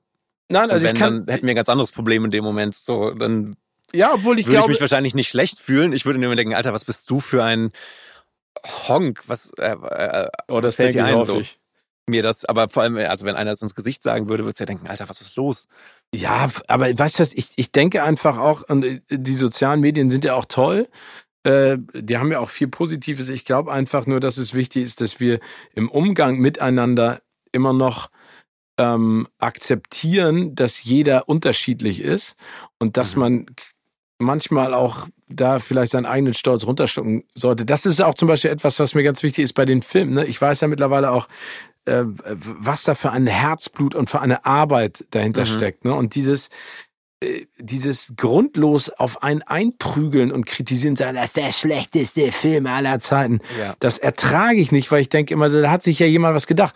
Dann lieber also das konstruktiv. zu sagen, nur weil es mir nicht gefallen hat, genau. heißt es das nicht, dass der Film scheiße ist. So, genau. Es hat mir halt nicht gefallen, es war nicht mein Film, aber vielleicht trotzdem brillant umgesetzt, was sie gemacht haben. Klar. Genau. Aber jetzt, Timon, würde ich gerne mal, weil wir vorhin auch so ein bisschen über das Leben gesprochen haben und, und welche Irrungen und Wirrungen und Überraschungen das mit sich bringt. Es ist ja, ich finde es wirklich beeindruckend, wenn man sich deine Vita anschaut, dass du dein erstes Buch zum Thema Gedankenlesen ja mit 16 Jahren geschrieben ja. und veröffentlicht hast. Und du hast deine Fähigkeiten auf der anderen Seite aber in Neuseeland entdeckt oder genau. sozusagen kennengelernt. Und deswegen würd, würde mich einfach auch mal für alle, die dir jetzt zuhören, mich interessieren, wie, wie ist das denn bei dir losgegangen? Weil du ja auch gesagt hast, äh, wärst du nicht Mentalist geworden, dann hätte es noch einen anderen Berufszweig gegeben für dich. Aber wie ist das entstanden? Das ist einfach Glück gewesen, dass ich sehr, sehr früh eine Hypnose-Show gesehen habe. Das war im Movie Park Germany in Bonn ist der ja. war der. Ich weiß nicht, ob es den, ich glaube, den gibt es noch. Den gibt es noch. Okay, genau, den gibt es noch ähm, in Bonn. Und da gab es einen Hypnotiseur, Aaron, und den habe ich mir auf einem Orchesterausflug, ich habe mal Saxophon gespielt, ähm, in diesem Moviepark angeschaut. Dreiviertel Stunde Hypnose-Show. Und ich kam raus und ich habe zu meinem äh, damaligen besten Freund gesagt, ich möchte das lernen. Ich muss das lernen. Das ist genau, was ich machen möchte. Und bin nach Hause gegangen und ich habe diesen Freund, der mit mir in der Show war, hypnotisiert, indem ich nachgemacht habe, nachgeplappert, wenn du so willst, habe, was dieser Mann auf der Bühne gemacht hat. Und das hat wieder aller Erwartungen funktioniert. Wie? Ähm, du bist nach, wie alt warst du denn da? Zwölf. Du bist nach Hause gekommen von der Show und hast deinen besten Freund direkt hypnotisiert. Genau. Und es war ganz dummes Glück einfach. Es war ganz dummes Glück. Ich habe das nachgeplappert und nachgemacht, was dieser Typ auf der Bühne gemacht hat. Und vielleicht auch, weil dieser Freund die Show auch gesehen hat, war die Erwartungshaltung schon da. Es hat funktioniert. Und es hat mir in dem Moment genug Selbstvertrauen, unverdienterweise, aber genug Selbstvertrauen in dem Moment gegeben, zu sagen, geil, ich kann das, ich hab's voll raus, ich bin ein geborener Hypnotiseur, ich werde das lernen. Und bin danach 10, 20, 30 Mal hart auf die Fresse gegangen, genau wie du es gerade gesagt hast, weil es dann nicht mehr geklappt hat. Aber dieses erste Erfolgserlebnis hat mich gezündet.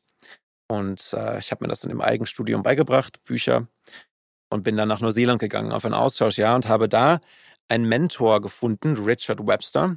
Der, wie alt ist der jetzt? Ich denke 70, 75 wird er jetzt sein. Ich denke bei ähm. Richard Webster immer an dieses äh, Dictionary. Merriam-Webster, ja. Äh, Gibt es auch Webster Dictionary für Englisch. Richard Webster, okay. Genau. ähm, auch ein Hypnotiseur und Mentalist. Und der hat mich da unter seine Fittiche genommen und hat mich unter anderem darin eben supportet, mein erstes Buch zu schreiben mit meinen äh, jungen Mental- und Hypnose-Ideen damals. Er hat, ich, er hat, letztens hat er ein Foto gepostet, dass er jetzt sein 150. Buch rausgebracht hat. Also er schreibt wie ein Besessener. 150 Bücher ist unfassbar. Ähm, aber mit wie vielen Jahren war das denn? Also das heißt, mit zwölf hast du sozusagen die Initialzündung bekommen. Dann bist du nach Neuseeland gegangen. Ähm, mit 16. Mit 16. Und hast dann auch gezielt in Neuseeland, du warst bestimmt irgendwo in Auckland oder so, warst du Nord oder Hamilton. Süd? Hamilton. Nord Hamilton. Hamilton. Okay, ja. und hast dann, ähm, äh, hast dann auch gezielt nach diesem Richard Webster gesucht? Nein, ähm, ich war da als Teil eines, kennst du den Rotary Club? Ja. Ja. Genau, es gibt einen Rotary Club, du brauchst kein Mitglied zu sein, Rotary Club Exchange Program und die schicken dich dahin. Und dann wirst du in Neuseeland oder woanders von diesem Club gehostet. Ja. Und hast dann über das Jahr verteilt vier oder fünf Gastfamilien. Und die erste Gastfamilie, bei der ich war, du musst wissen, in Neuseeland sind Leute entweder sehr atheistisch ja. oder sehr christlich. Fast schon so eine Art Creationism, wie man das in Amerika manchmal bekommt, dass sie die Bibel einfach wortwörtlich nehmen. Und die erste Familie, in der ich zurecht, äh, in der ich, bei der ich zurechtgelegt wurde, war so eine extrem christliche Familie. Und die haben mitbekommen, dass ich auf meiner Highschool, der äh, Hillcrest High School, hypnotisiert habe haben es gehört und haben sofort gesagt, nee, nee, nee, nee, nee, der Junge hypnotisiert, aber Hypnose, das wissen wir aus der Bibel, Hypnose ist vom Teufel. Und haben mich dann bei diesem Club angeschwärzt, der mir dann wiederum gesagt hat, Timon, wenn du nochmal hypnotisierst, wirst du verfrüht nach Hause geschickt, wenn wir dann nochmal was hören. So. Ach, wirklich? Blöde Situation. Glücklicherweise gab es in diesem Club eine Verlegerin, Maria, die dem Ganzen nicht übereingestimmt hat und gesagt hat, nee, der Junge hat irgendwie eine Leidenschaft und das wollen wir ihm nicht das Jahr lang wegnehmen. Und sie hatte mal für Richard Webster, meinen späteren Mentor, in Auckland ein Buch verlegt und hat gesagt, ich stelle dich dem vor, wir müssen da hinfahren unter der, unter der, äh, unter dem Vorwand, dass er ein Zauberer wäre, der dir Kartentricks beibringt. Aber eigentlich fahre ich da dich jetzt jeden Monat hin und er bringt dir Hypnose weiter bei und Mentalismus. Und so Aber das ist ja bewundernswert, dass die das erkannt haben und dich dabei auch unterstützt haben. Was haben denn deine, deine Eltern auch zu, sag ich mal, den Träumen eines Zwölfjährigen und dann eines 16-Jährigen gesagt in der Hinsicht? Ich glaube, mit zwölf haben die vermutlich gesagt, es ist vielleicht eine Phase, mal gucken, wo es hingeht oder ein Hobby. Nach meinem Jahr in Neuseeland bin ich zurückgekommen und habe gesagt, ich möchte das professionell machen und ich möchte in Las Vegas auftreten und ich will das Ding durchziehen. Und dann hieß es eigentlich immer, mach das, aber hab einen Plan B. Und mein Plan B, eben das Studium, war letzten Endes äh, Philosophie zu studieren. Und in dem Moment war vermutlich auch meinen Eltern klar, dass jetzt meine besten Chancen, Geld zu verdienen, dann doch in der Kunst liegen und nicht in der Philosophie. und irgendwann haben sie gesehen, okay, ich, es macht mich glücklich. Es gibt nichts, Steven, was mich glücklicher macht, als auf der Bühne zu stehen. Wirklich nicht. Ähm, Aber das, das haben, glaube ich, auch meine Eltern, Dankeschön, das haben, glaube ich, auch meine Eltern erkannt und dann gesagt, ey, wenn du davon leben kannst und davon so leben kannst, wie du möchtest, was auch immer das für dich bedeutet, dann mach das und go, mach es. Und du wirst schon, wenn es irgendwann mal nicht läuft oder du merkst irgendwie, ich muss woanders Geld verdienen, dann wirst du das ja selber merken und das dann auch dementsprechend regeln. Aber wenn es läuft, umso schöner für dich, mach es und. Aber dann hat sich auch für. der Richard Webster bestärkt. Also, der hat mich auch darin bestärkt, immer. Der ist auch jetzt immer noch, wir sprechen regelmäßig, bestärkt mich regelmäßig äh, als, ja, als eine Art Mentorfigur eben in dem, was ich mache. Beschreib bitte einmal, was sich hinter dem Beruf in Anführungszeichen, also ich setze in Anführungszeichen nicht, weil hm. ich das nicht ernst nehme, aber Mentalist, was, was ist das für dich? Und vor allen Dingen, was bedeutet das für dich, wenn jemand sagt, äh, du bist Mentalist? Ich glaube, es bedeutet für mich zweierlei. Auf der einen Seite ist ein Mentalist jemand, der seinen eigenen Geist und den Geist der anderen so weit versteht, dass er oder sie das zu seinem Vorteil und auch zum Vorteil der anderen in der Kommunikation nutzen kann. Eben indem man smoother miteinander kommuniziert, indem man Win-Win-Situationen füreinander kreiert, einander vielleicht mehr Empathie entgegenkommen lässt. Auf der anderen Seite ist natürlich ein Mentalist und auch wenn du was hörst, wenn jemand sagt, ich bin Mentalist, denkst du sofort an einen Entertainer Und das ist, was es für mich ist. Ich bin natürlich auch in erster Linie, wenn ich auf der Bühne stehe, Entertainer, Künstler in der Hinsicht, setze meine künstlerische Vision um durch das Vehikel Mentalismus. Ich bin Entertainer und wenn die Leute aus der Show rausgehen und sich unterhalten fühlen, habe ich da schon mal mein Ziel erreicht.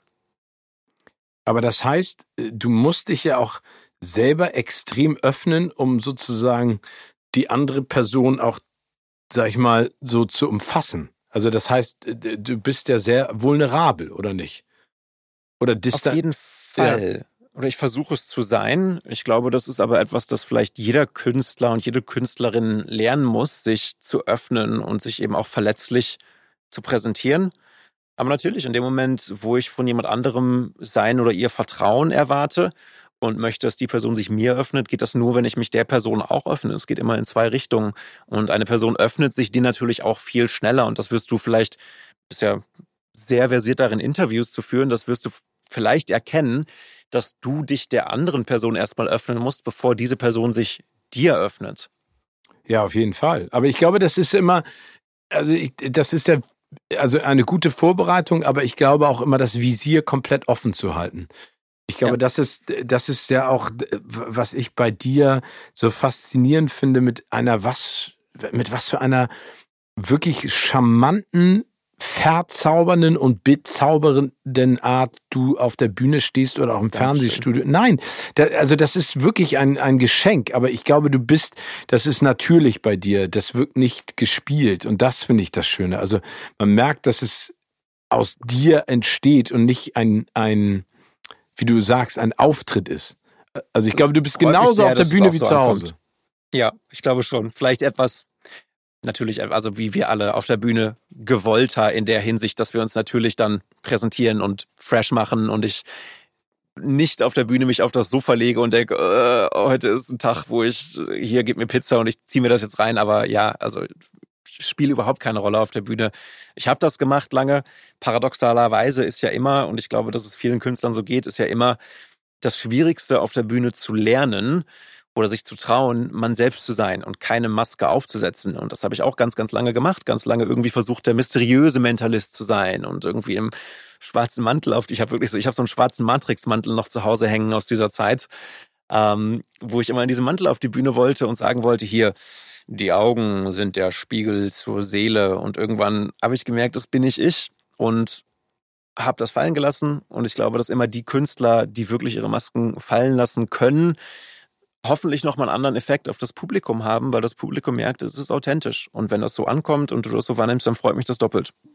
Könnte denn jeder das erlernen, was du kannst? Also könnte ich das auch erlernen oder musst du dafür eine bestimmte also ist, ist es nur deine Leidenschaft dahinter oder ist es auch ganz klar ein Handwerk, was gepaart mit Leidenschaft das besonders macht?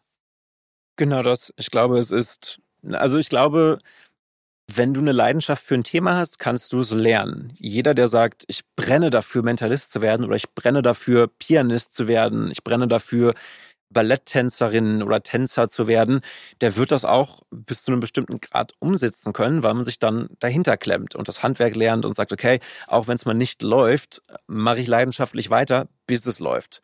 Zugleich kommt natürlich für jedes Handwerk irgendwie ein Stück weit Talent dazu. Manche Leute setzen sich ans Piano und spielen schneller irgendwie eine wunderschöne wunderschönes, keine Ahnung, Bach ist jetzt vielleicht das Klischee, aber spielen mhm. Bach schneller als andere. Aber jeder, der sich hinsetzt, mit genug Zeit mitbringt, Leidenschaft mitbringt und zehn Finger hat oder fünf Finger, ne, irgendwie die Voraussetzung hat, das überhaupt technisch hinzukriegen, wird das auch schaffen können. Äh, manche Leute machen dann halt, gehen noch den Schritt weiter und machen Musik draus. Statt das nur zu spielen, machen sie eigens nochmal Musik draus, weil sie eben dann diesen X-Faktor zur Musik, zum Piano oder zu welchem Handwerk auch immer in sich haben. Aber lernen kann es jeder. Du sitzt jetzt ja in Amsterdam und ich bin in Hamburg. Also, dass du das ins Studio kannst, habe ich ja äh, bei Joko und Klaas gesehen und wir alle waren jedes Mal immer wieder so, boah, wie geht das? Gibt es etwas, was du jetzt aus Amsterdam mit mir in Hamburg machen könntest? Ja, ich äh, kann es auf jeden Fall versuchen. Ähm, okay. Ich kann. Aber nichts Schlimmes. Nichts Schlimmes. Ich verspreche, okay. das ist nichts Schlimmes. Ich okay. könnte versuchen, aus Amsterdam nach Hamburg deine, deine PIN-Nummer zu erraten, wenn du möchtest.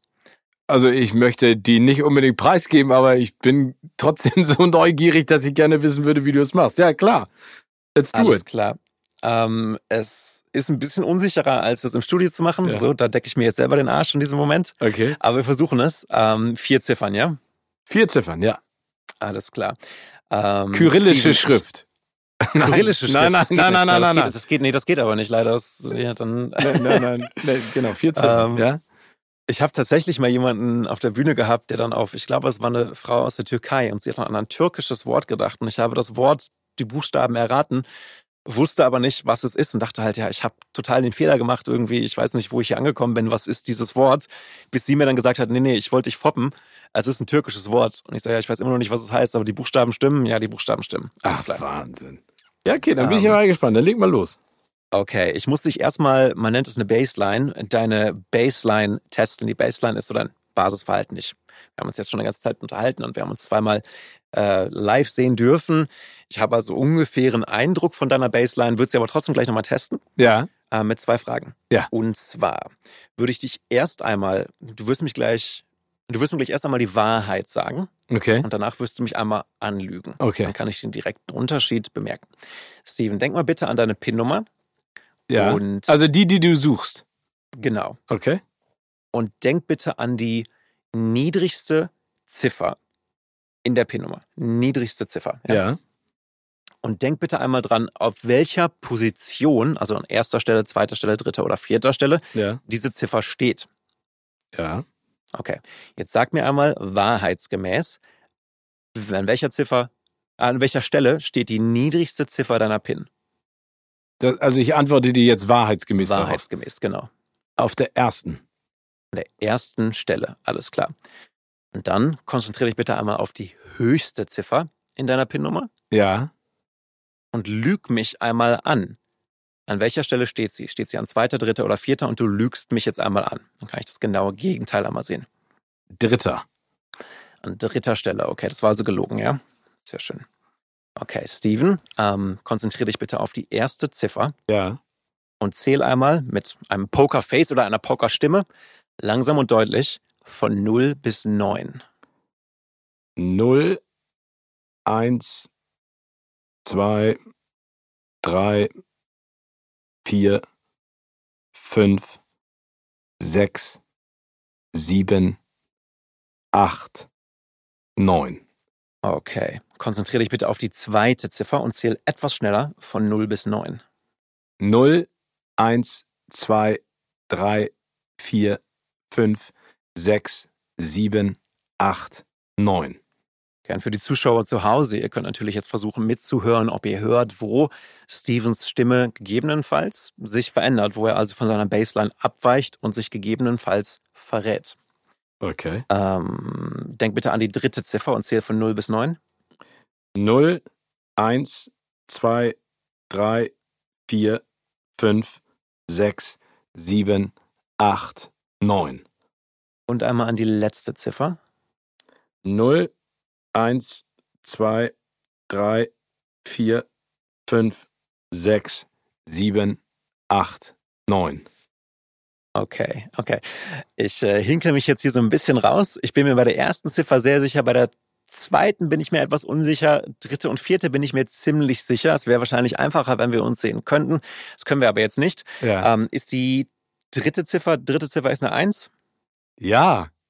Sehr schön. War die zweite Ziffer, war das eine 4 oder eine 5? Nein. Nein, was ist die zweite Ziffer? Eine neun. Okay, ist die ganze Ziffer, die ganze PIN-Nummer 0912? Ja. Sehr schön. Ey, was? Ey, wie machst du das? Das ist ja unfassbar. Danke dir.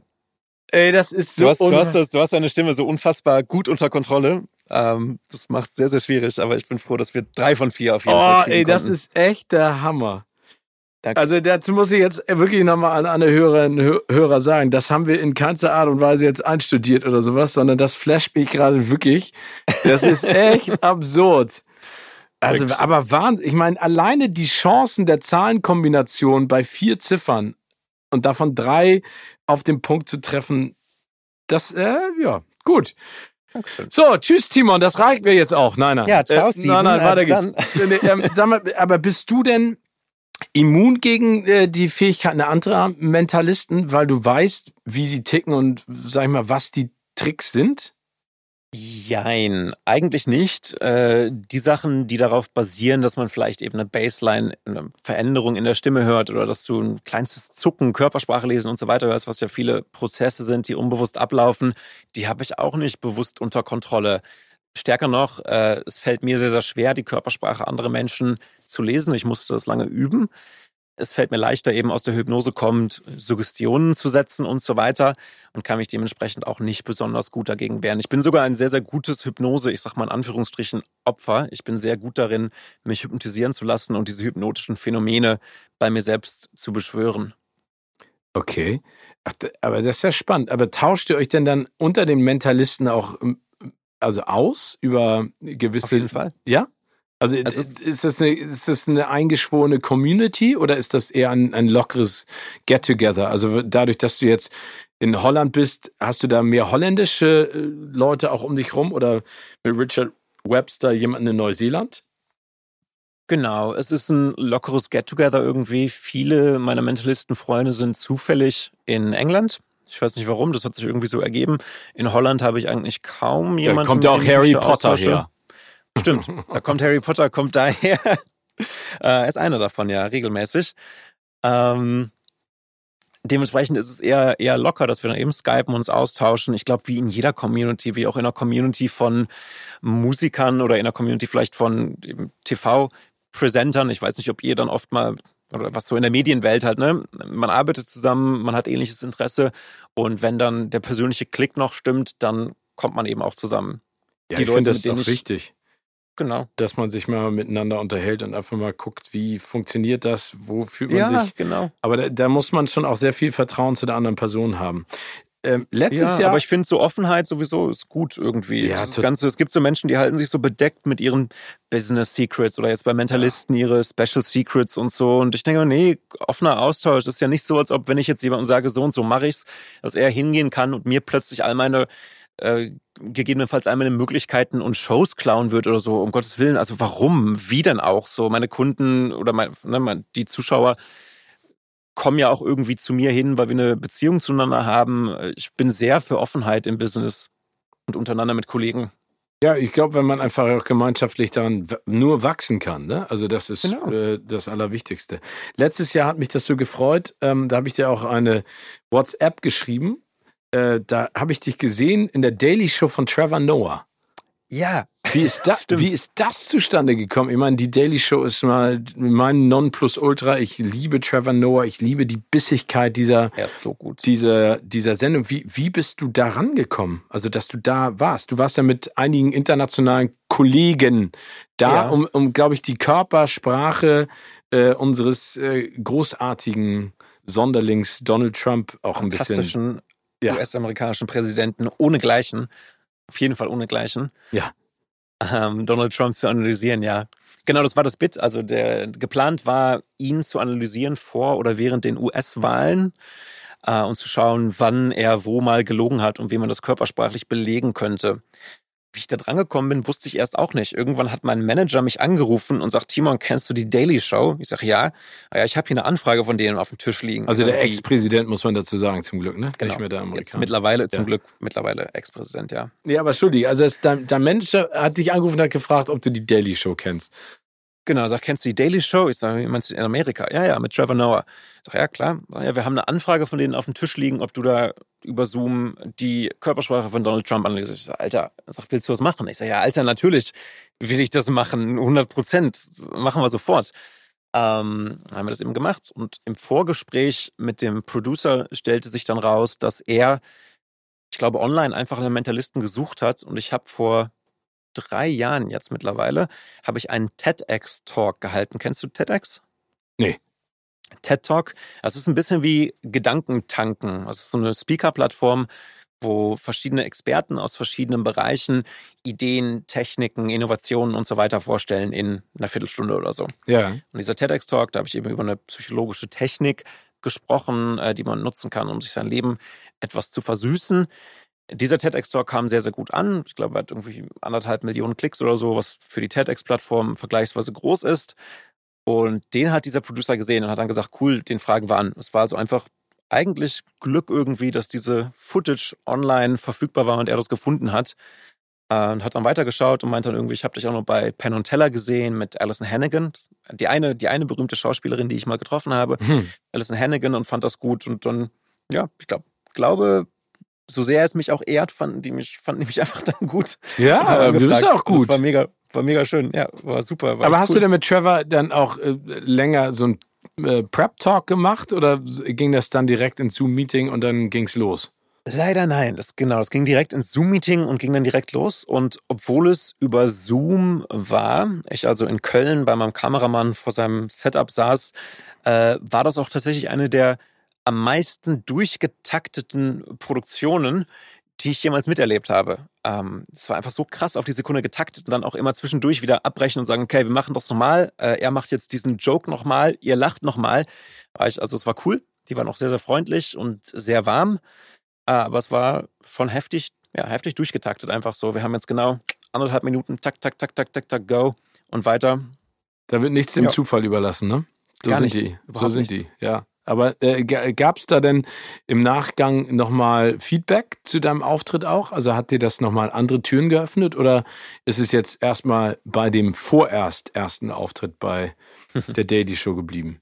Wir haben eine Einladung, offene Einladung daran übrig behalten, wenn ich mal in Amerika wäre, bei der Show vorbeizukommen. Also Hallo zu sagen.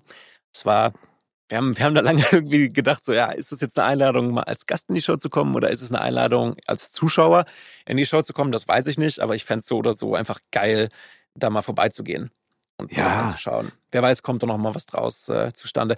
Es war ein bisschen bei, kennst du Penn und Teller Fool Us? Ja. Da bin ich eben auch gewesen vor, ich glaube, fünf Jahren jetzt. Ähm, das kam auch sehr gut an, aber das Ding ist immer, ich glaube vor allem, bis man eine bestimmte Größe erreicht hat, ist die Hemmschwelle sehr groß, einen Künstler aus Europa nach Amerika zu fliegen, weil es einfach natürlich verdammt viel kostet nochmal an extra Produktionskosten. Ja, aber dafür würde ich einmal die, das Flugticket kaufen und dann, mich dann da hinsetzen an deiner Stelle. Will, 100 Pro. Also es wird auch früher oder später, werde ich garantiert nochmal in Amerika sein. Ich finde es auch einfach nice, da mir nochmal ein bisschen mehr vom Land anzugucken. Ich habe es die letzten paar Jahre vermieden, eben wegen des Präsidenten. Ähm, werde mir das auf jeden Fall mal angucken. Und wenn ich mich da als Zuschauer hinsetzen kann und mir das live reinziehen kann, dann mache ich das 100 Pro. Ja, super. Ich habe, äh, ich kannte die ehemalige Produzentin von David Letterman sehr gut. Uh. Und als ich in New York war, ähm, äh, hat sie gesagt, ey, wenn du in New York bist, dann besorge ich dir ein Ticket, um dir das mal anzugucken. Mhm. Ich wollte es unbedingt. Und dann, als sie in New York war, hatte der leider Pause. Aber oh ich war trotzdem im Studio und saß auch in seinem Stuhl. Ah. Okay. Das weiß und David Letterman gar nicht. Ich habe mein Kaugummi die, unter seinen die Hose Tisch hast geklebt. du nie wieder gewaschen? Nee, die habe ich nie. Ich habe mich seitdem so, so insgesamt gar nicht mehr gewaschen. Ich weiß nicht, ob dir das mal aufgefallen ist. Das ist jetzt schon 15 Jahre Ich dachte, Jahre das wäre das Studio von Joko und Klaas einfach, nee, nee. was so riecht. Das bin ich. ach so, ach das so. bin ich. Deswegen, deswegen, das Schöne ist, wenn ich irgendwo hinfliege, ich fliege immer ganz alleine, weil kein anderer da im Flieger sitzen möchte. Timon, wir haben eine Rubrik, die nennt sich Words of Wisdom. Und da okay. geht es so ein bisschen um die Dinge, die dir auf deinem Weg geholfen haben und äh, vor allen mhm. Dingen vielleicht auch, wenn du eins hast, wie dein Erfolgsrezept aussieht. Was hat dir beim Erreichen deiner Ziele bisher am meisten geholfen? Ähm, äh, meinst du als Words of Wisdom, also als, als eine Art Ratschlag oder meinst du als mein Erfolgsrezept? Dein Erfolgsrezept. Das kann natürlich auch immer ein Ratschlag sein, aber okay. du hast ja bestimmt für dich selber einen Weg gefunden, wie du deine Ziele sozusagen oder deine Träume auch verwirklichen kannst.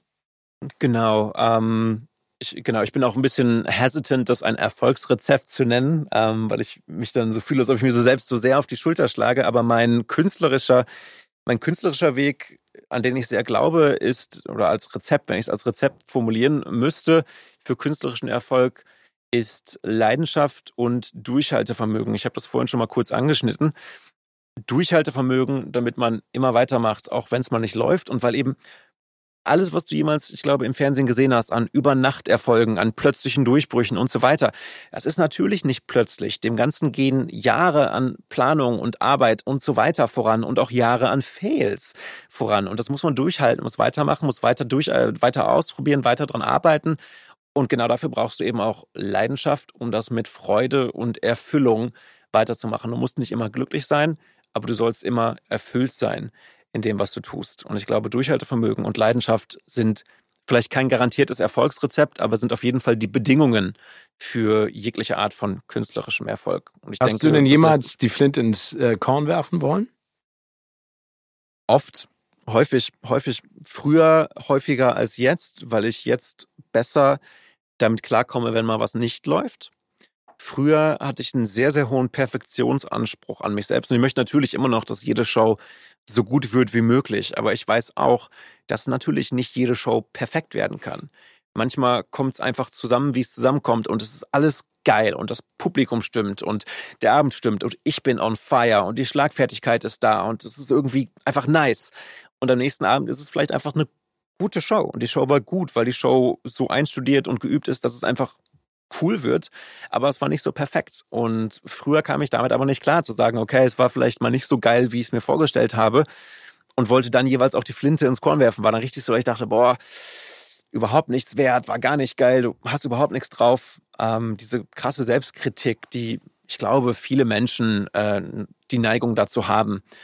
Und das äh, habe ich zum Glück über die Jahre gelernt, das nicht so eng zu sehen und sagen, ey, manchmal ist es halt einfach nicht so perfekt, wie es sein könnte und das ist okay. Und nächstes Mal versuchst du es besser und jede Show betrachte ich jetzt eigentlich in Isolation und gebe jedes Mal wieder von vorne mein Bestes. Das ist bewundernswert und das ist total wichtig. Ähm, äh, mein Bruder ist ja Schauspieler und der hat, wie gesagt, ich habe es schon ein paar Mal erzählt, ähm, mal für eine Rolle was gelernt und dann habe ich ihn gefragt, warum er das denn dafür jetzt macht. Ne? Also mhm. er hat das Morse-Alphabet gelernt und er meinte, ah. du, ich möchte das so perfekt beherrschen, dass die Person, die irgendwann mal im Kino sitzt oder zu Hause und sich den Film anschaut, die das Morse-Alphabet kennt, sieht, dass ich das kann. Und das fand ich total, total toll, diese Arbeitsethik und auch diese Einstellung. Und dafür bewundere und schätze ich und liebe ich ihn einfach, dass er genau das, das umgesetzt hat. Und das ist, ich glaube, so muss man sich das auch vorstellen. Das muss ich mir häufig dann auch immer wieder sagen, dass es, dass ich es für die Person da draußen mache, die jetzt gerade einfach Bock hat, unterhalten zu werden und Spaß daran hat, sich das genau. anzugucken. Genau. Ne? Ich meine, ich frage mich, wie das bei dir ist. Ich kriege ja auf der Bühne vor allem ein direktes Feedback vom Publikum und ich weiß, okay, das war eins die 100, 200, 300, 500 Menschen, die das gesehen haben. Punkt. Das hast du ja nicht immer. Du hast zwar oftmals ein Studiopublikum, hast dann aber noch die Menschen eben hinter dem Screen, die das sehen, von denen du kein direktes Feedback machst. Und dann finde ich es besonders cool, dass du sagst, okay, ich weiß, da draußen sitzt vielleicht der eine Mensch, der sagt, ich habe heute Abend Bock und für den mache ich's. Genau. Das ist die einzige Möglichkeit. Alles andere blende, blendet man, glaube ich, aus. Ich glaube auch Zahlen wie das gucken sich drei Millionen, zwei Millionen, fünf Millionen an das ist eine Zahl, die ist ja so unwirklich in der Sekunde, das mhm. kann man sich ja gar nicht vorstellen. Aber ich glaube, das, was ich oder auch du den Zuschauer und Zuschauerinnen schulde, ist, dass ich mein allerbestes gebe. Und manchmal ist es halt vielleicht aus unterschiedlichsten Gründen nicht gut genug. Und mhm. manchmal ähm, äh, ist, passt es halt perfekt. Aber ich finde es toll, dass du es auch gerade gesagt hast. Ich glaube, dass man jedes Mal neu ansetzen muss und sagen muss, ja. ey, heute rock ich dieses Ding so kaputt, dass die nicht mehr wissen, wohin und vorne ist. Was war dein erstes Ziel, als du beim Fernsehen angefangen hast? Ich glaube, das hat sich aus der Anfrage, beziehungsweise habe ich denn beim Fernsehen angefangen? Ich habe natürlich in Holland eigentlich früher als in Deutschland beim Fernsehen angefangen. Ich habe hier in einer Castingshow mitgemacht bei quasi dem holländischen Supertalent. Und mein Ziel. Wie heißt das auf Holländisch? Holland's Got Talent. Es hat leider ah, keinen holländischen Namen. Ah, okay. ich überlege mal, wie würde es auf Holländisch heißen? Äh, Nederlandse Talenten oder so. Nederlandse Talenten. Okay. Weiß ich nicht, wie das heißen würde. Uh, Holland's Got Talent. Und mein Ziel damals war einfach in das Finale zu kommen, weil es noch nie ein Mentalist, Magier, Illusionist hier geschafft hatte. Und das haben wir auch geschafft. Und wir haben daraus meine erste äh, Theatertour in den Niederlanden davongetragen, weil das ein äh, Theaterproducer gesehen hat und das gut fand und uns dann diese Tour angeboten hat. Das war mein, mein ganz stumpfes Ziel, war einfach zu sagen, ich möchte durch diese drei Runden ins Finale kommen. Punkt. Ja, super. Aber ich glaube, das ist ja auch die Motivation, die man dann in sich tragen muss, um dann weiterzukommen, ne? um einfach mal sich sozusagen Gehör und Geseh, gibt es das Wort überhaupt, äh, zu verschaffen, Jetzt damit die Leute auf einen aufmerksam Jetzt gibt es das. Sehr schön. Ähm, auf welchen Ratschlag hättest du gerne verzichten können? Ich glaube, das sind zwei. Das eine war ein Ratschlag, den habe ich von einem, einem ebenfalls jungen Magier bekommen. Der war also vier, fünf Jahre älter als ich, als ich angefangen habe. Ich müsste so um die 13 gewesen sein, er wird um die 18 gewesen sein oder so. Und er hat mich aber, weil er eben grob in meiner Altersklasse war, aber etwas älter, hat er mich sehr geprägt und sehr beeindruckt in dem Moment. Und er hat damals zu mir gesagt, äh, Timon, zeig niemals was auf der Bühne, was äh, nicht perfekt ist. Geh niemals mit irgendwas raus, was nicht perfekt ist. Und das ist, glaube ich, für einen Künstler Gift, zu sagen, es soll auf jeden Fall gut genug sein, aber du wirst, egal was du machst, sei es Musik, sei es ein, äh, ich weiß nicht, vielleicht ist es mit Gemälden anders, sei es Musik, sei es Poesie, sei es äh, Präsentation eben als Moderator. Du wirst niemals dein Handwerk in deinem Kämmerchen perfektionieren.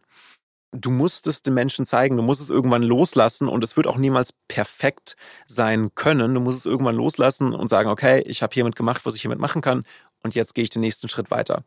Und ich habe lange gebraucht, um mich davon loszumachen, zu denken, alles, was ich jemals auf die Bühne bringe oder irgendwo hinbringe, muss erst 100% perfekt sein, weil es meistens erst in dem Moment perfekt ist oder so eine an Perfektion, wie es für mich sein kann, ist, wenn ich es gehen lasse. Wenn ich sage, okay, wir haben jetzt die Show 100 Mal gespielt und jetzt ist sie perfekt und wir sind damit durch. Fertig. Ich glaube aber, dass das absolut richtig ist, was du gerade sagst. Ich glaube, diese, die Streben nach dem absolut Perfekten hindert dich immer mit offenen Augen und Ohren auch auf Situationen zu reagieren und dein Handwerk zu nutzen, um es halt umzusetzen und zu improvisieren. Ja. Und das ist das, was mir am allermeisten Spaß macht an meinem Job. Ich meine, es wäre schade, wenn irgendwas perfekt wäre, weil Perfektion Stasis ist und Stillstand ist und dann nichts mehr wächst und nichts mehr verändert werden kann und du nichts mehr lernst. So, wenn es perfekt ist, ist es fertig, aber eben auch tot. Aber du hast doch gesagt, dass, äh, dass das zwei, sag ich mal, Ratschläge, auf die du hättest gerne verzichten können gewesen sind. Was war denn der zweite? Ach so, jo, ähm, der zweite war Give them what they want. Gib ihnen, was sie wollen, gib dem Publikum, was es will.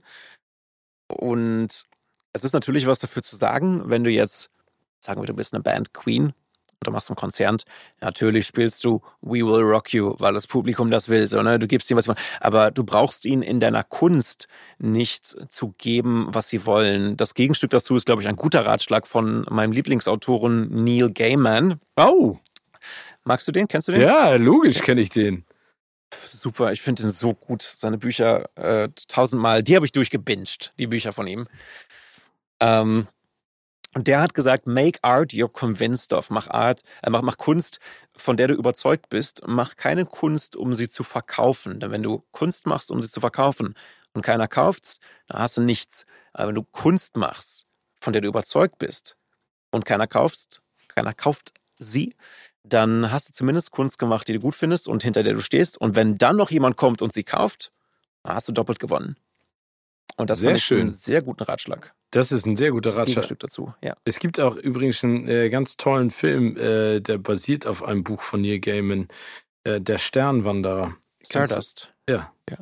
Ja, das Buch ist auch super schön. Wenn ja. du es nicht gelesen hast, sehr zu empfehlen. Es, es schreibt dir so Märchen für Erwachsene. Ich gucke mir gerade die, äh, die Masterclass von ihm an, masterclass.com übers Schreiben, einfach weil ich den Typen so mag und seinen, seinen, seine ganzen Gedankengänge so mag und seine Stimme. Ja, total gut. Und der Film ist auch schön. Ja, finde ich auch. Und vor allen Dingen gedreht von Matthew Vaughn, dem Ehemann oh. von Claudia Schiffer. Auch eine spannende okay. Geschichte. Der jetzt Kingsman. Der ist auch Schauspieler, oder? Nee, ich glaube, nee. der hat sich vielleicht das ja. ein oder andere Mal. Du meinst Vince Vaughn. Das kann sein. Genau, ja, Matthew Vaughn ist der, der Regisseur. Den habe okay. ich mal kennengelernt. Aber das ist eine andere Geschichte. Die erzähle ich dir beim nächsten Mal, wenn ich dich in Amsterdam sehe. Was nimmst du nicht als Selbstverständlichkeit hin? Glaube, im weitesten Sinne jede Form von Zeit. Und vor allem, also vor allem, wenn Menschen, da haben wir ja vorhin schon kurz drüber gesprochen, aber wenn Menschen mir ihre Zeit geben, wenn sie willens sind, mir eine halbe Stunde zu geben oder eine Stunde, sei es jetzt das Publikum, das zu mir kommt und sagt, ich bin willens, heute Abend zwei Stunden bei dir zu sitzen, sei es ein Freund, der sagt, ey, ich gehe mit dir einen Kaffee trinken, du bist mir wichtig genug und ich habe die Zeit für dich oder sei es einfach die Zeit, die ich mit meinen Lieben und meiner Familie überhaupt verbringen kann und darf, bis sie irgendwann abgelaufen ist. ja, alles, äh, ich glaube, dass das höchste Gut, was wir haben und was Menschen mir geben können, Zeit ist. Und ich weiß, dass ich selbst auch nicht immer Zeit für alles habe, weil viele Sachen im Leben passieren und man muss sich entscheiden. Und ich bin auch niemandem böse, wenn er oder sie mal keine Zeit für irgendwas oder für mich hat und weiß es umso mehr zu schätzen, wenn jemand sich, ja, mir die Zeit gibt und ihre Zeit mit mir teilt. Schön. Ich glaube, das ist auch etwas, ich meine, da kommen wir ja wieder zurück zu Benjamin Button, ne? Ähm, ja. Da, das, ich glaube, da, da, man muss man muss jeden Moment genießen. Das ist ja vor allen Dingen genau. auch etwas, was, äh, was Großeltern gerne ihren Kindern zum Glück auch mitgeben, dass ähm, oder, oder ihren Enkeln, dass Enkeln. man einfach da drauf aufpassen muss, dass man sich da nicht ähm, verliert manchmal, ne? In diesem, in dieser schnellen, lebigen Gesellschaft, in diesem Druck. Welt. Ja. Ich bin neugierig, was, äh, was für dich nicht selbstverständlich ist.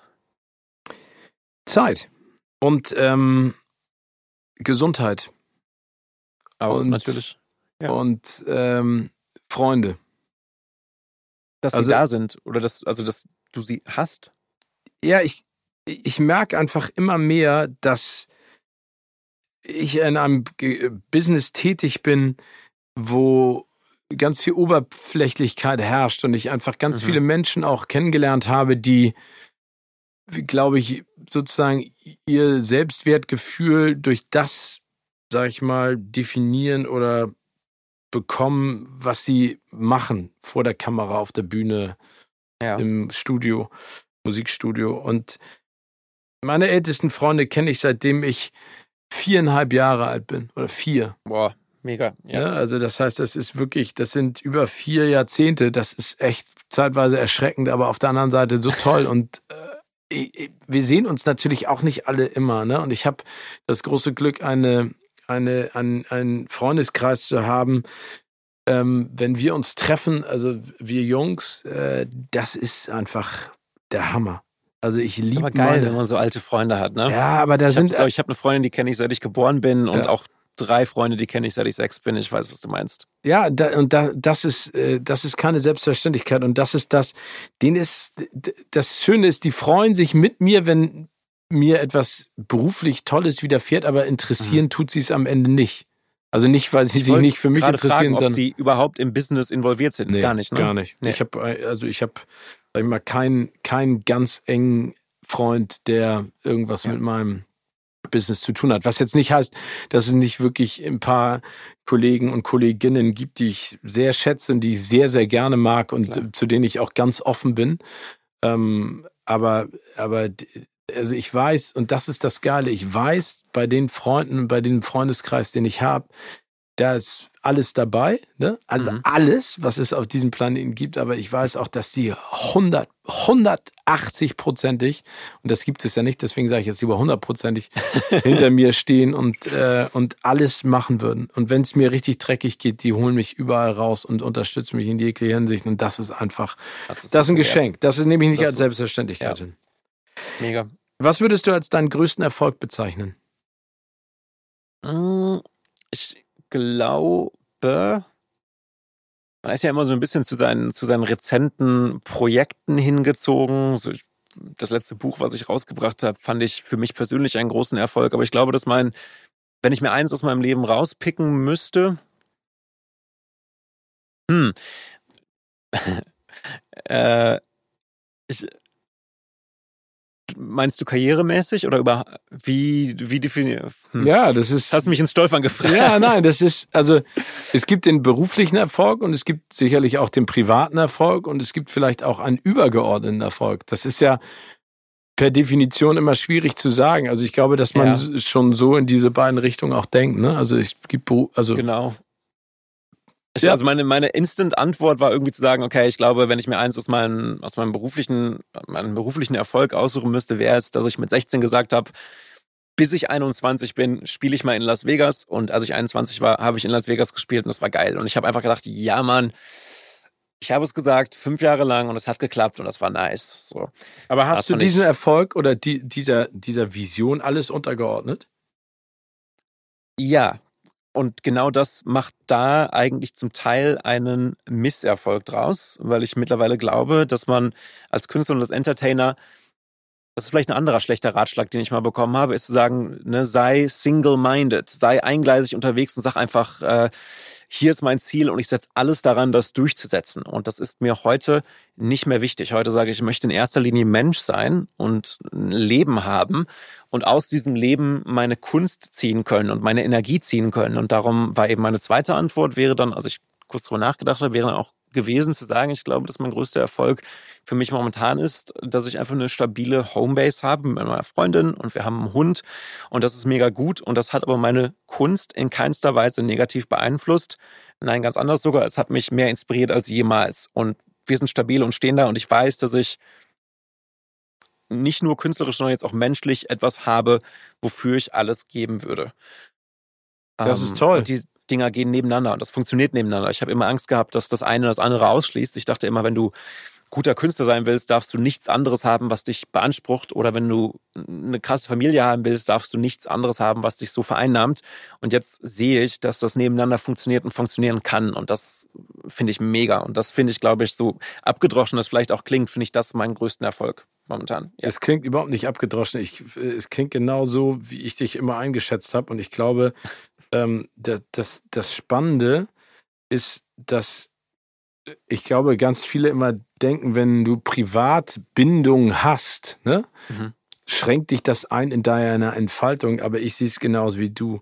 Das ist ehrlich gesagt etwas, was äh, meine Energie noch explosionsartiger fördert. Genau. Und vor allen Dingen meine Emotionalität, und das ist ja auch bei mir so absurd, ähm, noch mehr, also ich bin viel emotional anfälliger für Dinge mhm. ähm, als, als äh, früher, aber ich genieße das auf der anderen Seite auch total. Also, ja. dass ich da, äh, und da kommen wir zu dem, worüber wir auch gesprochen haben, viel verletzlicher auch mittlerweile bin. Und das finde ja. ich, ähm, finde ich ganz, ganz wichtig. ja, toll, ey. Also ich bewundere das, dein Weg und deine, äh, aber also ist dein nächstes Ziel denn, dass du wieder nach Las Vegas gehst?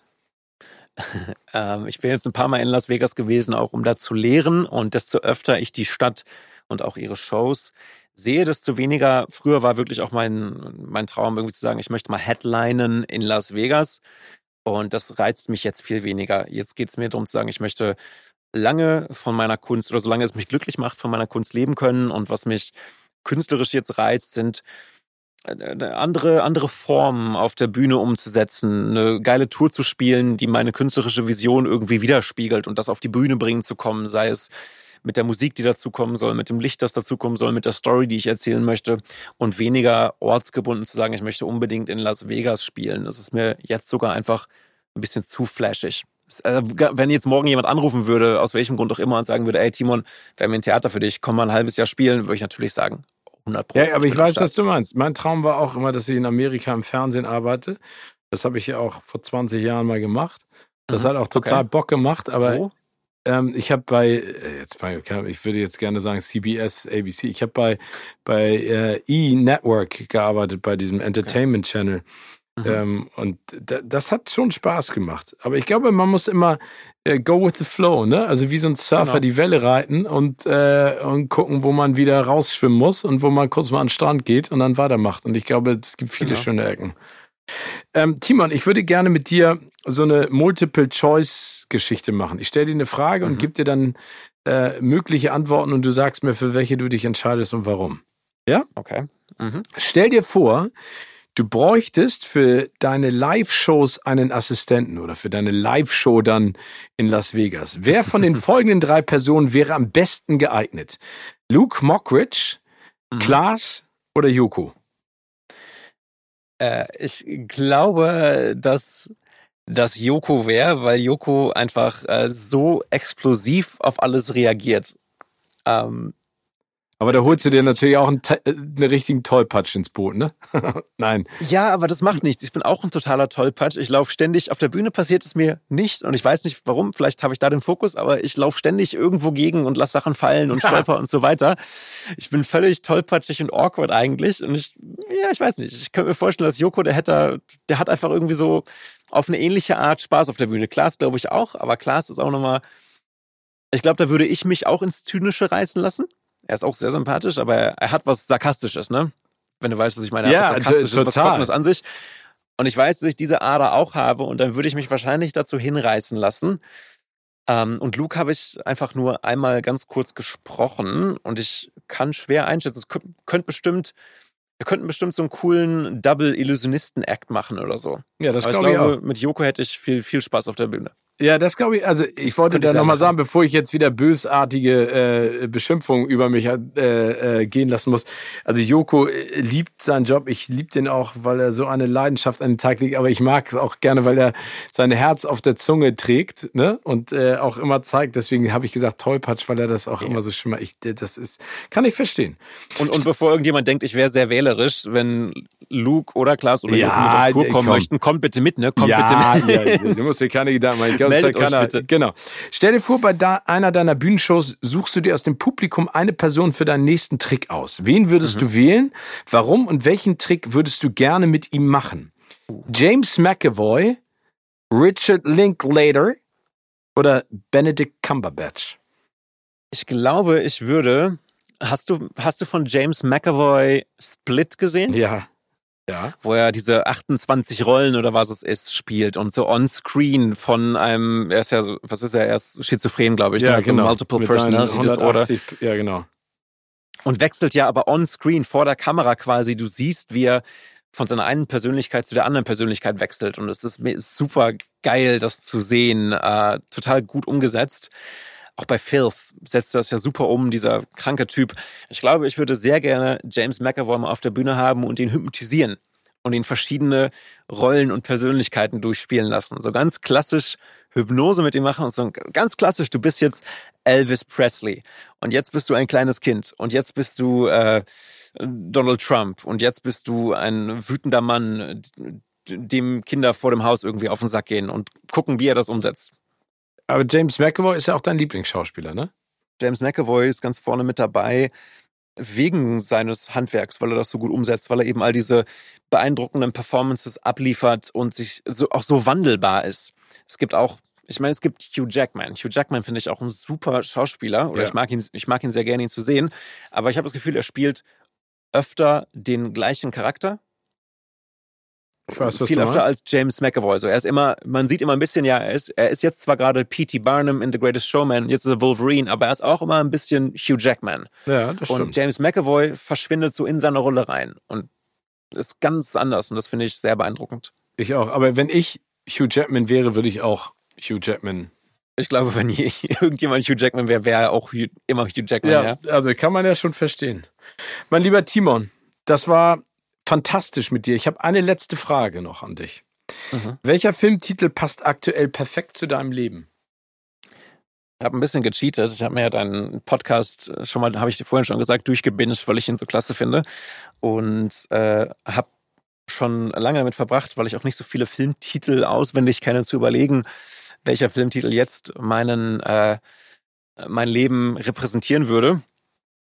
Ich würde mir natürlich wünschen, dass es The Greatest Showman ist, ist es aber nicht, weil gerade alles stillsteht und da diese äh, Theaterschließungen immer weiter von einem halben Jahr war es Apocalypse Now. Oh, Und da sie jetzt aber immer, hat sich so angefühlt zumindest. Plötzlich, plötzlich, äh, plötzlich War steht alles alles still, alles weg. Und jetzt ist es mit Humor äh, The Day After Tomorrow. sehr schön. Timon, du bist ein ganz, ganz toller Typ und ein großartiger Mentalist und ich freue mich auf unsere Treffen, ob das in Amsterdam, München, New York, Las Vegas ist. Wann immer wir uns sehen, ich freue mich. Pass auf dich auf, bleib gesund. Lieben Gruß an deine Freundin, an den Hund und äh, viel Erfolg weiterhin. Dankeschön, Steven. Du bist ein wunderbarer Host und ein wunderbarer Typ. Ich freue mich sehr, wenn wir uns das nicht mal kennenlernen können. Äh, nicht kennenlernen, sehen können. Kennenlernen können wir uns auch. Noch Ja, mehr. und danke, danke für deine Einladung in deinen wirklich tollen Podcast. Ich habe mich sehr gefreut und dann hoffentlich äh, bald wieder irgendwo on the road oder mit äh, Popcorn im Kino in Ja. Amsterdam. Ich freue mich. Ich cool. wünsche dir alles Gute. Ich dir auch. gesund. Danke. Tschüss, tschüss. Bis bald, Steven. Tschüss.